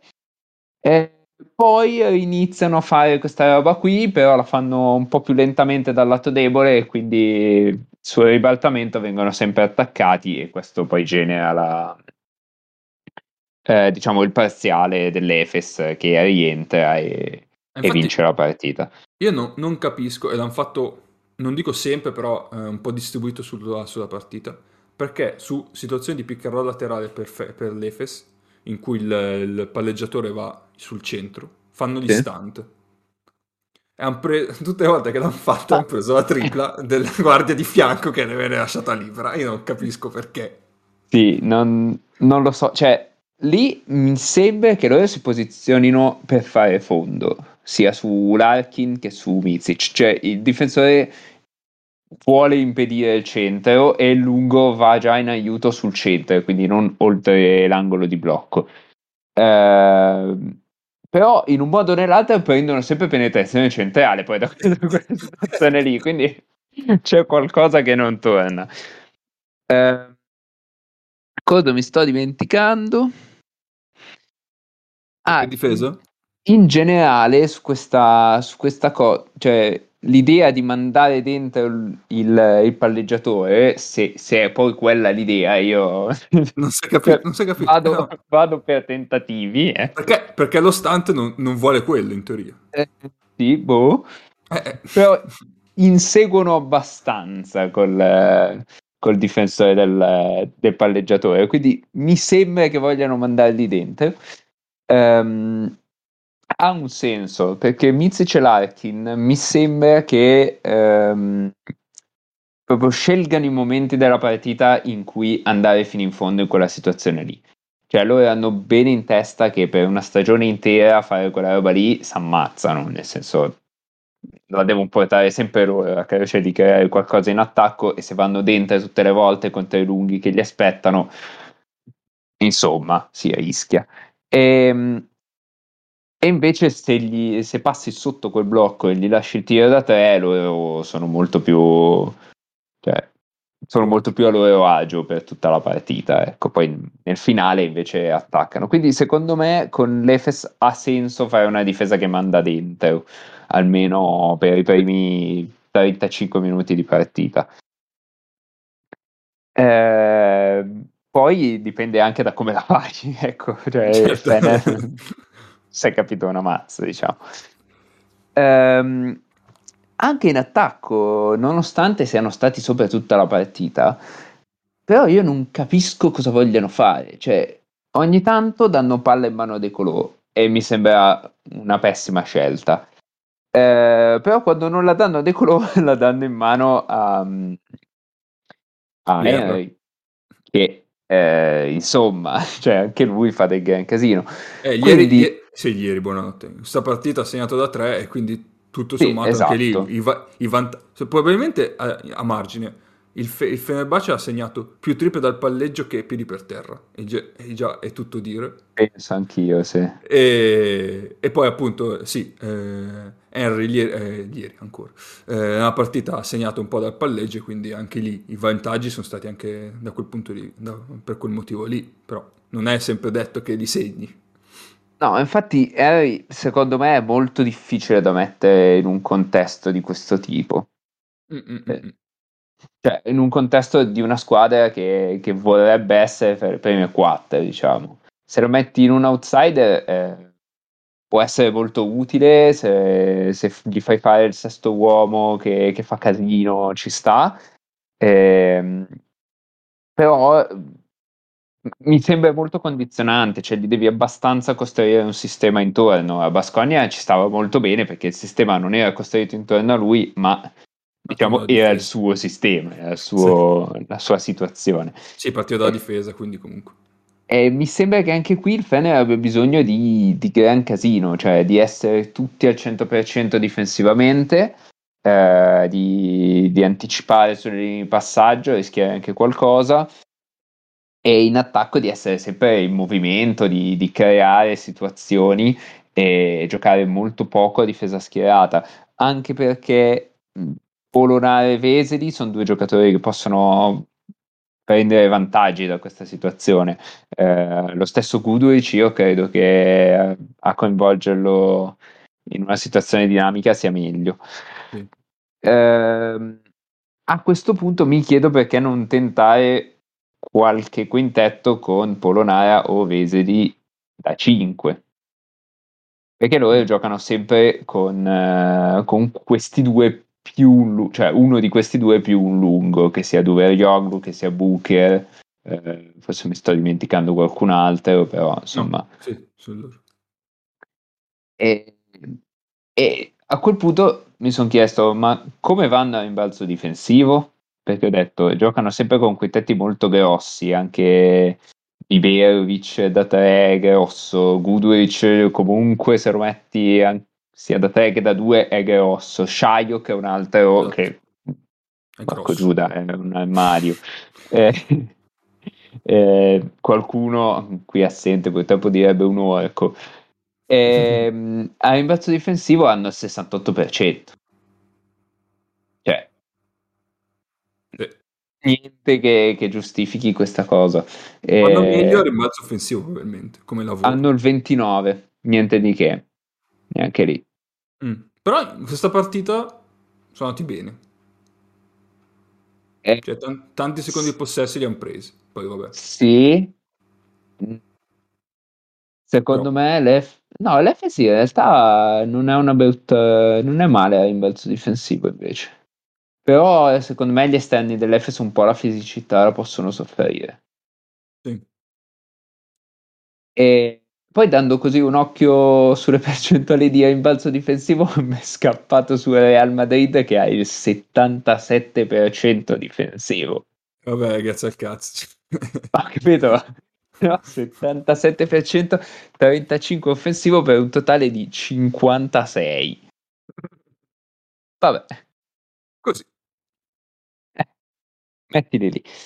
Ehm, ultima cosa della partita. Mm, secondo me è male l'arbitraggio, nel senso che sui fischi importanti hanno fatto un grandissimo casino. Eh, hanno fischiato il terzo fallo a Veseli, che è veramente una cosa imbarazzante. Lui ha fatto uno scivolamento laterale indietro. Merman ha cercato il contatto con la spalla, hanno fischiato fallo a lui. Poi lui è Era quello che- impazzito, quindi gli è andato il tecnico. Ok, che la- eh, nella stessa azione c'era stato un quasi sfondamento di... o anche di Mizic sul difensore. Sì, Era secondo me, secondo me lì è una grande buffonata del difensore invece. Ok, no, l'ho visto solo una volta, eh, quindi Eh, ho detto quasi per, per essere democristiano, infatti. Sì, sì, però il, il pubblico aveva, aveva un po' rotto i coglioni su quella roba lì, quindi clima un po' caldo, invece lì gli parte l'embolo e quindi si fa dare tecnico che è il quarto, quarto fallo ed è tipo a fine terzo quarto, un paio di Mm, minuti sì. alla fine del terzo quarto e questo condiziona abbastanza eh, il finale, anche perché poi come vedremo fa il quinto. Eh, il tecnico all'Arkin è un'altra bestialità perché l'Arkin prende una centra in faccia da Decolò, si lamenta, si lamenta oh, Pacatamente, tra l'altro. all'inizio un po' platealmente, no? Però ci sta, nel senso che hai preso una un cartone nel muso, ci sta che ti innervosisci un attimo. Poi eh, si calma, va a dire una roba all'arbitro tecnico. Sì, sì, sì. Eh, vabbè, abbastanza inspiegabile. E Beh, poi per l'ultimo, si sarà fatto un caffè, come per esatto. citare qualche radiocronista. E eh, l'ultimo, che secondo me è il peggiore di tutti perché lo fanno anche a rivedere, è il quinto di Veseli. Il quinto di Veseli, cioè, praticamente c'è, non mi ricordo più chi, forse Dunston che riceve sotto canestro, o Singleton che riceve sotto canestro. Veseli arriva e a mano aperta prende qualsiasi cosa si possa prendere, ma tipo l'ascella di Singleton, cioè una roba francamente sostenere che quel movimento fosse per giocare la palla è veramente fuori da ogni senso. Eh, io sono d'accordo che era in ritardo e, e non era un fallo cattivo, eccetera, però finché la regola è questa roba che Se non cerchi Oh, la secondo- palla e fallo antisportivo. secondo me è anche scritta male perché ci sono miliardi di situazioni in cui non cerchi la palla, ma tipo lotti per la posizione, che è antisportivo perché non hai cercato la palla. Vabbè, lasciamo perdere. Eh, ma finché la regola è così, eh, quella roba lì è antisportiva tutta la vita. Invece lo vanno a rivedere e no, è tutto buono. Cioè, è tutto buono. Fischiano un fallo normale, ma Sì, sì, sì, sì. cioè, non, eh, faccio, faccio fatica a capire il criterio. Altro? Io sugli antisportivi resto dell'idea che l'interpretazione molto migliore è quella americana, cioè fallo flagrant, fallo che mette a rischio l'incolumità dell'avversario, cioè secondo me quella è l'unica cosa che dà un minimo di oggettività all'arbitro, cioè altrimenti su- sulla questione di non giocare la palla è come dice Mago, cioè se ti metti a dire i falli quando non viene giocata la palla fischi 26 antisportivi a partita e cacci fuori tutti per doppio antisportivo a metà del terzo Esatto. quarto, cioè Ma sì, quella regola lì è stata Se creata... uno, se uno pre- Mm. prova a prendere uno sfondamento, gioca la palla? No. Sì, sì, Eh sì. no, esatto, appunto, cioè Eh, quindi cioè, la regola già c'è qualcosa che non quadra lì. Mm. Eh, E lì come al beh, solito volevano mettere qualcosa che arginasse il cosiddetto I euro falli- foul, il fallo sì, a metà sì. campo per fermare Sì. il contropiede, hanno fatto un macello allucinante con gli antisportivi. Il problema è che così ormai da degli anni e nessuno fa niente. Sì, sì, esatto, esatto, esatto. Però questa cosa scompare quando sei sotto di 3 o di 4 nel finale e devi fare fallo. Sì, giusto. Perché è lì vero. non te lo fischiano antisportivo, perché sennò sarebbe una cosa senza senso.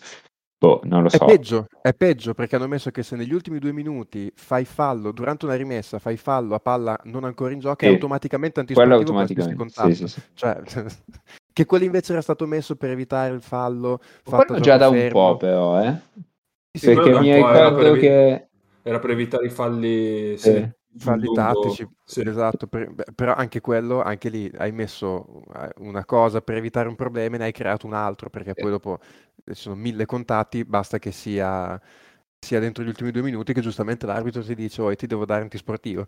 Cioè, boh, vabbè. Sì, sì, sì, sì. Sì, sì. Eh, altro sulla partita? Io aggiungo Eh. solo due cose, se vuoi. Vai, vai, vai. Eh, una del cazzo. Shayok con i pantaloncini alti sembra un giocatore anni 70. e Ma io la che sec- è, è una persona strana, possiamo, possiamo dirla questa cosa. Sì, sì, sì. È verissima comunque questa cosa. Ha una forma strana, cioè... È vero, è vero, è vero. Ehm, no, il, il Fenerbahce secondo me dovrebbe spingere ancora di più di quanto faccia già adesso in transizione, perché comunque eh, quando andava in transizione qualcosa di buono forse poteva creare, non in questa partita perché in generale è stato un po' pasticcione in contropiede in questa partita qua e tra passaggi sbagliati e palle perse ha buttato al vento un po' di, di contropiedi che potevano aumentare il gap ancora di più. E quindi poi vai, vai a saperlo come andava a finire la partita. Cioè, tre, è arrivato a tre volte arrivare a più 10 praticamente e tre volte si è fatte recuperare. Quindi perché appunto come diceva Mago prima eh, visto che l'attacco non è eh, scintillante, magari andando in transizione ti eviti un po' di problemi. E... A difesa schierata è veramente una roba... Sì, cioè, sì, sì. sì, non... sì, sì. Boh, sembra che, sembra che estraggano a sorte quello che vanno a fare. Non, non vedo, non, non vedo uno scopo nell'attacco, cioè non, non capisco cosa vogliano fare. E c'è stato un momento nel terzo quarto in cui ho detto oh, si sta svegliando Guduric e invece poi no. Sì, è vero, ha messo una tripla e... Ha messo la tripla un canestro in avvicinamento, Sì, eh, dai, finalmente, eh, e invece poi basta. e quindi, ma forse per quello, per quello, cioè che non hanno un- un'idea chiara e anche lui va, va in totale confusione. Però. Niente, io- eh, sì, mm, su di- giusto una cosa che solitamente in Eurolega vedi eh, comunque sempre anche nei casi peggiori attacchi che creano insomma spaziature offensive quantomeno discrete anche nei casi peggiori spaziature offensive del Fener una volta su due sono un qualcosa di veramente angosciante cioè Sì. proprio a livello e, e quello ti dice proprio della confusione che c'è cioè gli mancano proprio le spaziature in campo per muoversi infatti poi Eh, magari tanti giocatori stanno facendo fatica a rendere anche per quel motivo lì. Cioè, tante volte non ci sono materialmente gli spazi per attaccare. Mm, mm. Sì, sì, sì, esatto, esatto, esatto. sì, in questo eh, Veseli è, è abbastanza difficile da collocare i- in questo momento, no? Cioè è un... gioca a fianco a un lungo, Eh, però non esatto, tira. dovresti usarlo da 5. Eh, in teoria ce l'avresti il personale per farlo, perché quell'altro che gli gioca a fianco, cioè Booker, potrebbe anche tirare e spaziare un po' il campo. Mm, sì. No, ehm, insomma, per questo dicevo Veseli e Polonare assieme, secondo me potrebbe non essere una brutta cosa. Cioè. Polonare, se lo vedi, è... io un po' ce l'avevo il, il dubbio che uscito da quella situazione lì potesse avere un impatto beh, decisamente certo. meno, meno forte sulle partite. Cioè, non sembra il giocatore dell'anno scorso. No, no, chiaramente. Ma anche se- quello della nazionale, banalmente. Sì. Va bene, passiamo all'altra partita, che è Milano Olympiacos. Partita eh, che eh, l'Olympiacos ha replicato un po', diciamo, il primo quarto che aveva fatto contro il Sesca, solamente che a differenza di quella volta, eh, questa volta ha continuato nella gragnola di colpi da, da fuori dall'arco. E, Madonna, cioè, come si fa a giocare con una squadra che mette quella quantità di triple lì? Cioè, di fatto, allora, eh, la partita tutto sommato è finita lì, eh, perché Eh sì. recuperare quel gap, ah, se, se l'Olympiacos non cala, è quasi impossibile. E quindi Milano ci ha messo anche tanta intensità in difesa, in due o tre frangenti di partita, eh, ma non bastava quello, purtroppo. Ci deve essere della compartecipazione avversaria, diciamo, che non è arrivata. E, e quindi così. Ah, Secondo me, delle tre sconfitte di Milano in fila, eh, questa è la più, la più indolore, diciamo, quella che, insomma, capisci che è una È partita che è andata storta per quel motivo lì, cioè, cioè potevi fare così. Sì, sì, sì. Sì, sì, sì. Ehm, poi c'è da dire, vabbè, con il ritorno di, di Dileni si sono visti grandi miglioramenti in fase di, di costruzione di tiro e quindi La voglia. abbiamo, abbiamo un nuovo handler. Ah no, sta in angolo. Ah, Questa, questa, questa mh, frase, tu mi immagino la scena, non so se avete presente in Big Bang Theory, quando spiegano il sarcasmo a Sheldon e c'è, e c'è Leonard dietro col cartello sarcasmo tutte le volte che qualcuno fa una Esatto. battuta che lui non capisce. Esatto, esatto, esattamente quello. Questo qua c'è un bel cartello di sarcasmo che sta passando in redazione. Esatto. Eh, sì. Però, Mago, ne parlavamo privatamente. È così eh, peggio Grant? se Quello? Grant rimane remissivo, come dicevi tu, se Grant rimane remissivo in attacco, eh, a Milano comunque ha bisogno di qualcuno che sappia creare. Se Grant fa il compitino, diciamo, per quanto bene fa in difesa, forse non è sufficiente per equilibrare i quintetti offensivi. Non lo so, nel senso che mh, mm, potrebbe valere un po' il ragionamento di Pierre Henry in un certo senso. Eh, nel senso che lui, Grant, può essere il giocatore che ti facilita la fase offensiva durante la fase difensiva, cioè ti recupera quei due o tre palloni che ti permettono di andare in contropiede o, o comunque in transizione e di avere un attacco a, Facile. non a difesa schierata, che per Milano è veramente ossigeno. Eh, perché a difesa schierata è palla al ciacio e vediamo cosa succede. E poi tutti gli altri che sono, ci sono dei grandissimi passatori, ci sono dei ot- buoni, ottimi giocatori di uno contro uno o tiratori, però vivono un po' di quello che, di quello che succede lì col Ciacio che crea un vantaggio, no? Sì, sì, sì, Se no, ci sono quei momenti, quei 5 minuti di fila in una partita in cui sei lì da Shields e, e, e Hall e dici ti prego tirami, tirami fuori qualcosa che sennò non so come buttare quella palla dentro quel ferro esatto esatto, esatto. sì però e... era un problema che diciamo che era abbastanza saputo, risaputo sì, sì, chiaro. E, ehm, infatti adesso si parla abbastanza della questione Tarzuski, Mirka Tarzuski, un altro lungo, non un altro lungo, eccetera. Io la vedo complessa mettere un qualsiasi altro runner al posto di Tarzuski perché è un, è un compito infame, cioè devi, devi rollare al ferro senza che nessuno te la possa dare quella palla lì. Non, non, so che, che, lungo metterei in una squadra del genere. Cioè, va bene Heinz perché è, è un di Dio, è un giocatore che, che non esiste. È è probabilmente il 5 più autosufficiente della storia della pallacanestro europea e quindi dici vabbè. Esatto. Sì, sì.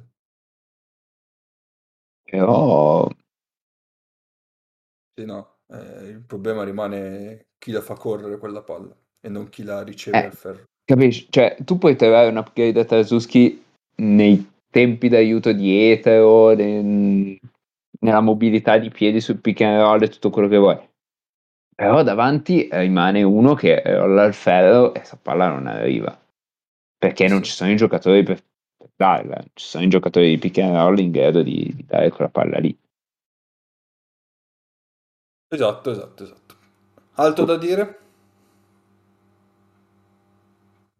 No. L'unica cosa forse sì. che un pochino, cioè considerata la fascia di competizione dove sta Milano, cioè che è comunque quella più alta di tutte.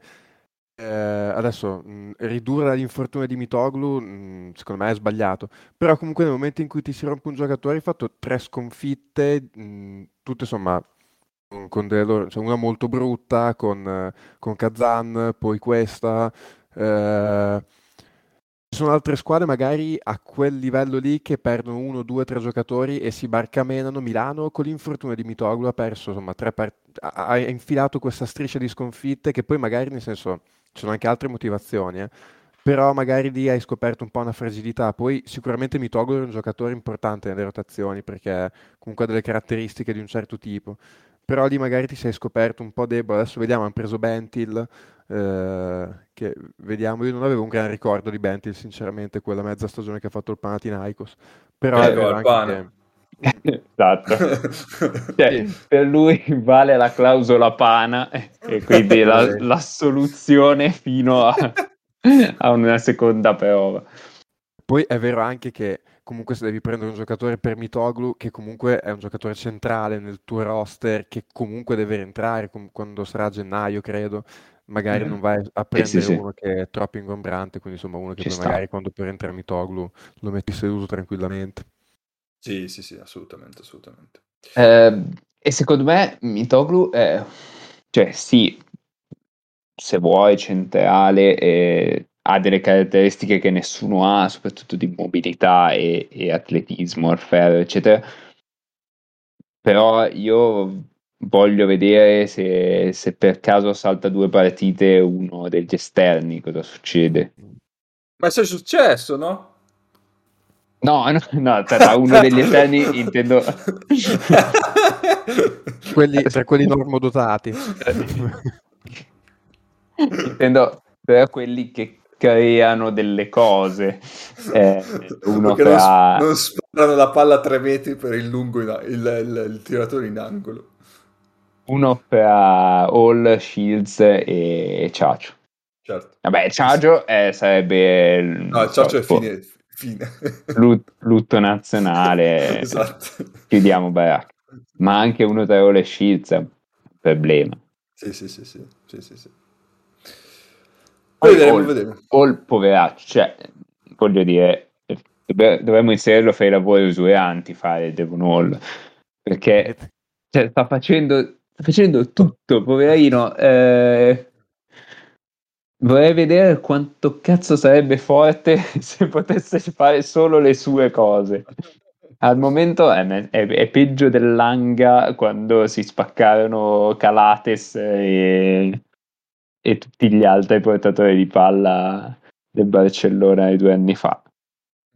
Devono sostanzialmente eh, è praticamente fa quello che faceva Moraschini, però eh, ad alt- come titolare che deve fare tutto. Cioè, Moraschini gli si chiedeva di fare tutte Sì. le cose che non volevano fare gli altri, le fai tu. Adesso Sì. Devono deve fare tutto quello che non riescono a fare gli altri, quindi sta in campo Per e fai 30 tutto. minuti però. Esatto, Tenendo il 40% da 3. esatto. Sì, sì, assolutamente. Va bene, andiamo alle partite da vedere? Sì. Andiamo alla partita a vedere.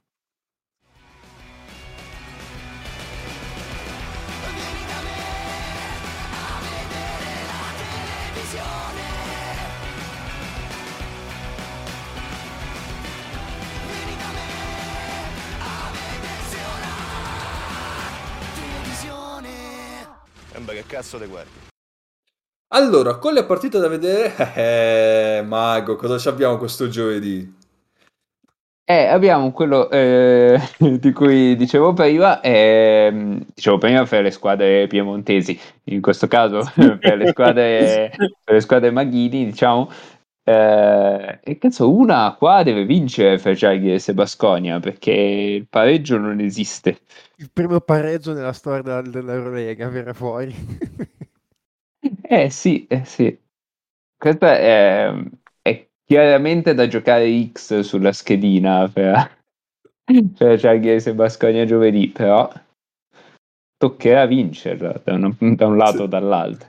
Sì, sì, Beh, sì. Mago, puoi sempre girarla che vincerà chi ha il fattore campo. Lo. Zagiris, quindi Ah, eh, bene. allora. allora, non si passa in Lituania. l'arena verde. Eh, allora, sì, ci abbiamo giovedì Zaghiris Basconia e il Derghini. Io, Eh, io la vedo Sì. veramente male per i lunghi dello Žalgiris. Perché c'è Inuk che è l'unico che sta giocando in questo momento. E non so, cioè Blazevic non, non credo possa mettergli un colpo è, addosso. to- è tornato vediamo. Nebo, no? Sì, sì, Nebo sì, Mm. però Eh, se non siete duri di cuore, invece c'è un più morbido Real Maccabi, è sempre il giovedì. Ma questo a voi la scelta. Mentre venerdì, allora c'è la partita, diciamo, eh, che è facile consigliare, che era Barcellona-Efes. Eh, però quella se volete la vedete, tanto sarà una partita di alto livello. Eh, e invece vi consigliamo Unix Olympiacos, eh, visto che l'Unix eh, è molto in forma e l'Olympiacos pure, quindi sembra una bella, si preannuncia essere una bella partita. Ah, poi chiaramente lunedì c'è la nazionale. E basta, direi che ci siamo. Lunedì c'è la nazionale che gioca prima della nostra uscita, quindi Eh sì, sì, sì. Eh, ma l'abbiamo già commentata la partita della nazionale contro ah, l'Olanda. vero, tu sì, non c'eri, ma abbiamo fatto. Ah, eh, Puoi andare a risentirlo prima della partita, così arrivi già preparato. Non ti diciamo com'è andata perché sappiamo che non l'hai visto, non ti vogliamo spoilerare niente. Bravi, No, grazie. no, ecco, stai attento perché io l'ho detto di quanto è finita la partita. Esatto, Quindi- eh, se vuoi, salta quel pezzo lì di puntata, Esatto. così non lo senti. E non saprai che... No, non te lo dico. Tra l'altro è, è giusto dire anche che eh, noi la puntata scorsa non avevamo detto che Flaccadore era tra i convocati, non perché non lo sapessimo, cioè o ci eravamo sbagliati oppure la puntata è Bravo, uscita, bravo. è uscita, già, l'abbiamo registrata prima che questa cosa succedesse. Volevamo vedere se voi eravate attenti. Siete stati attenti perché ce l'avete segnalato, quindi bravi ascoltatori, ma non è stato assolutamente il fatto che noi abbiamo registrato prima che Flaccadori venisse richiamato, assolutamente. Volevamo vedere se eravate attenti e siete stati attenti, quindi bravi ascoltatori Bravi, di TMP, bravi. Bravi, però sicura anche attenti. meno, eh. Noi qua siamo a lavorare per voi, cioè non è Eh, che... insomma, ecco, eh, eh. Una stellina per voi. Va bene, allora dai, di partite ne avete, eh, ci sentiamo settimana prossima e stateci bene e guardate tanto basket. Ciao! Come, capo, mi hai chiesto un top e un flop per il weekend del biathlon? Ah sì? Dai, siamo già a due ore direi, per oggi. Beh, Elvira Oberi top eh, e flop secondo me è Johannes Bo perché l'ho visto male sugli sci. Un saluto a Johannes Bo? tutti. Ciao! Boh, vabbè.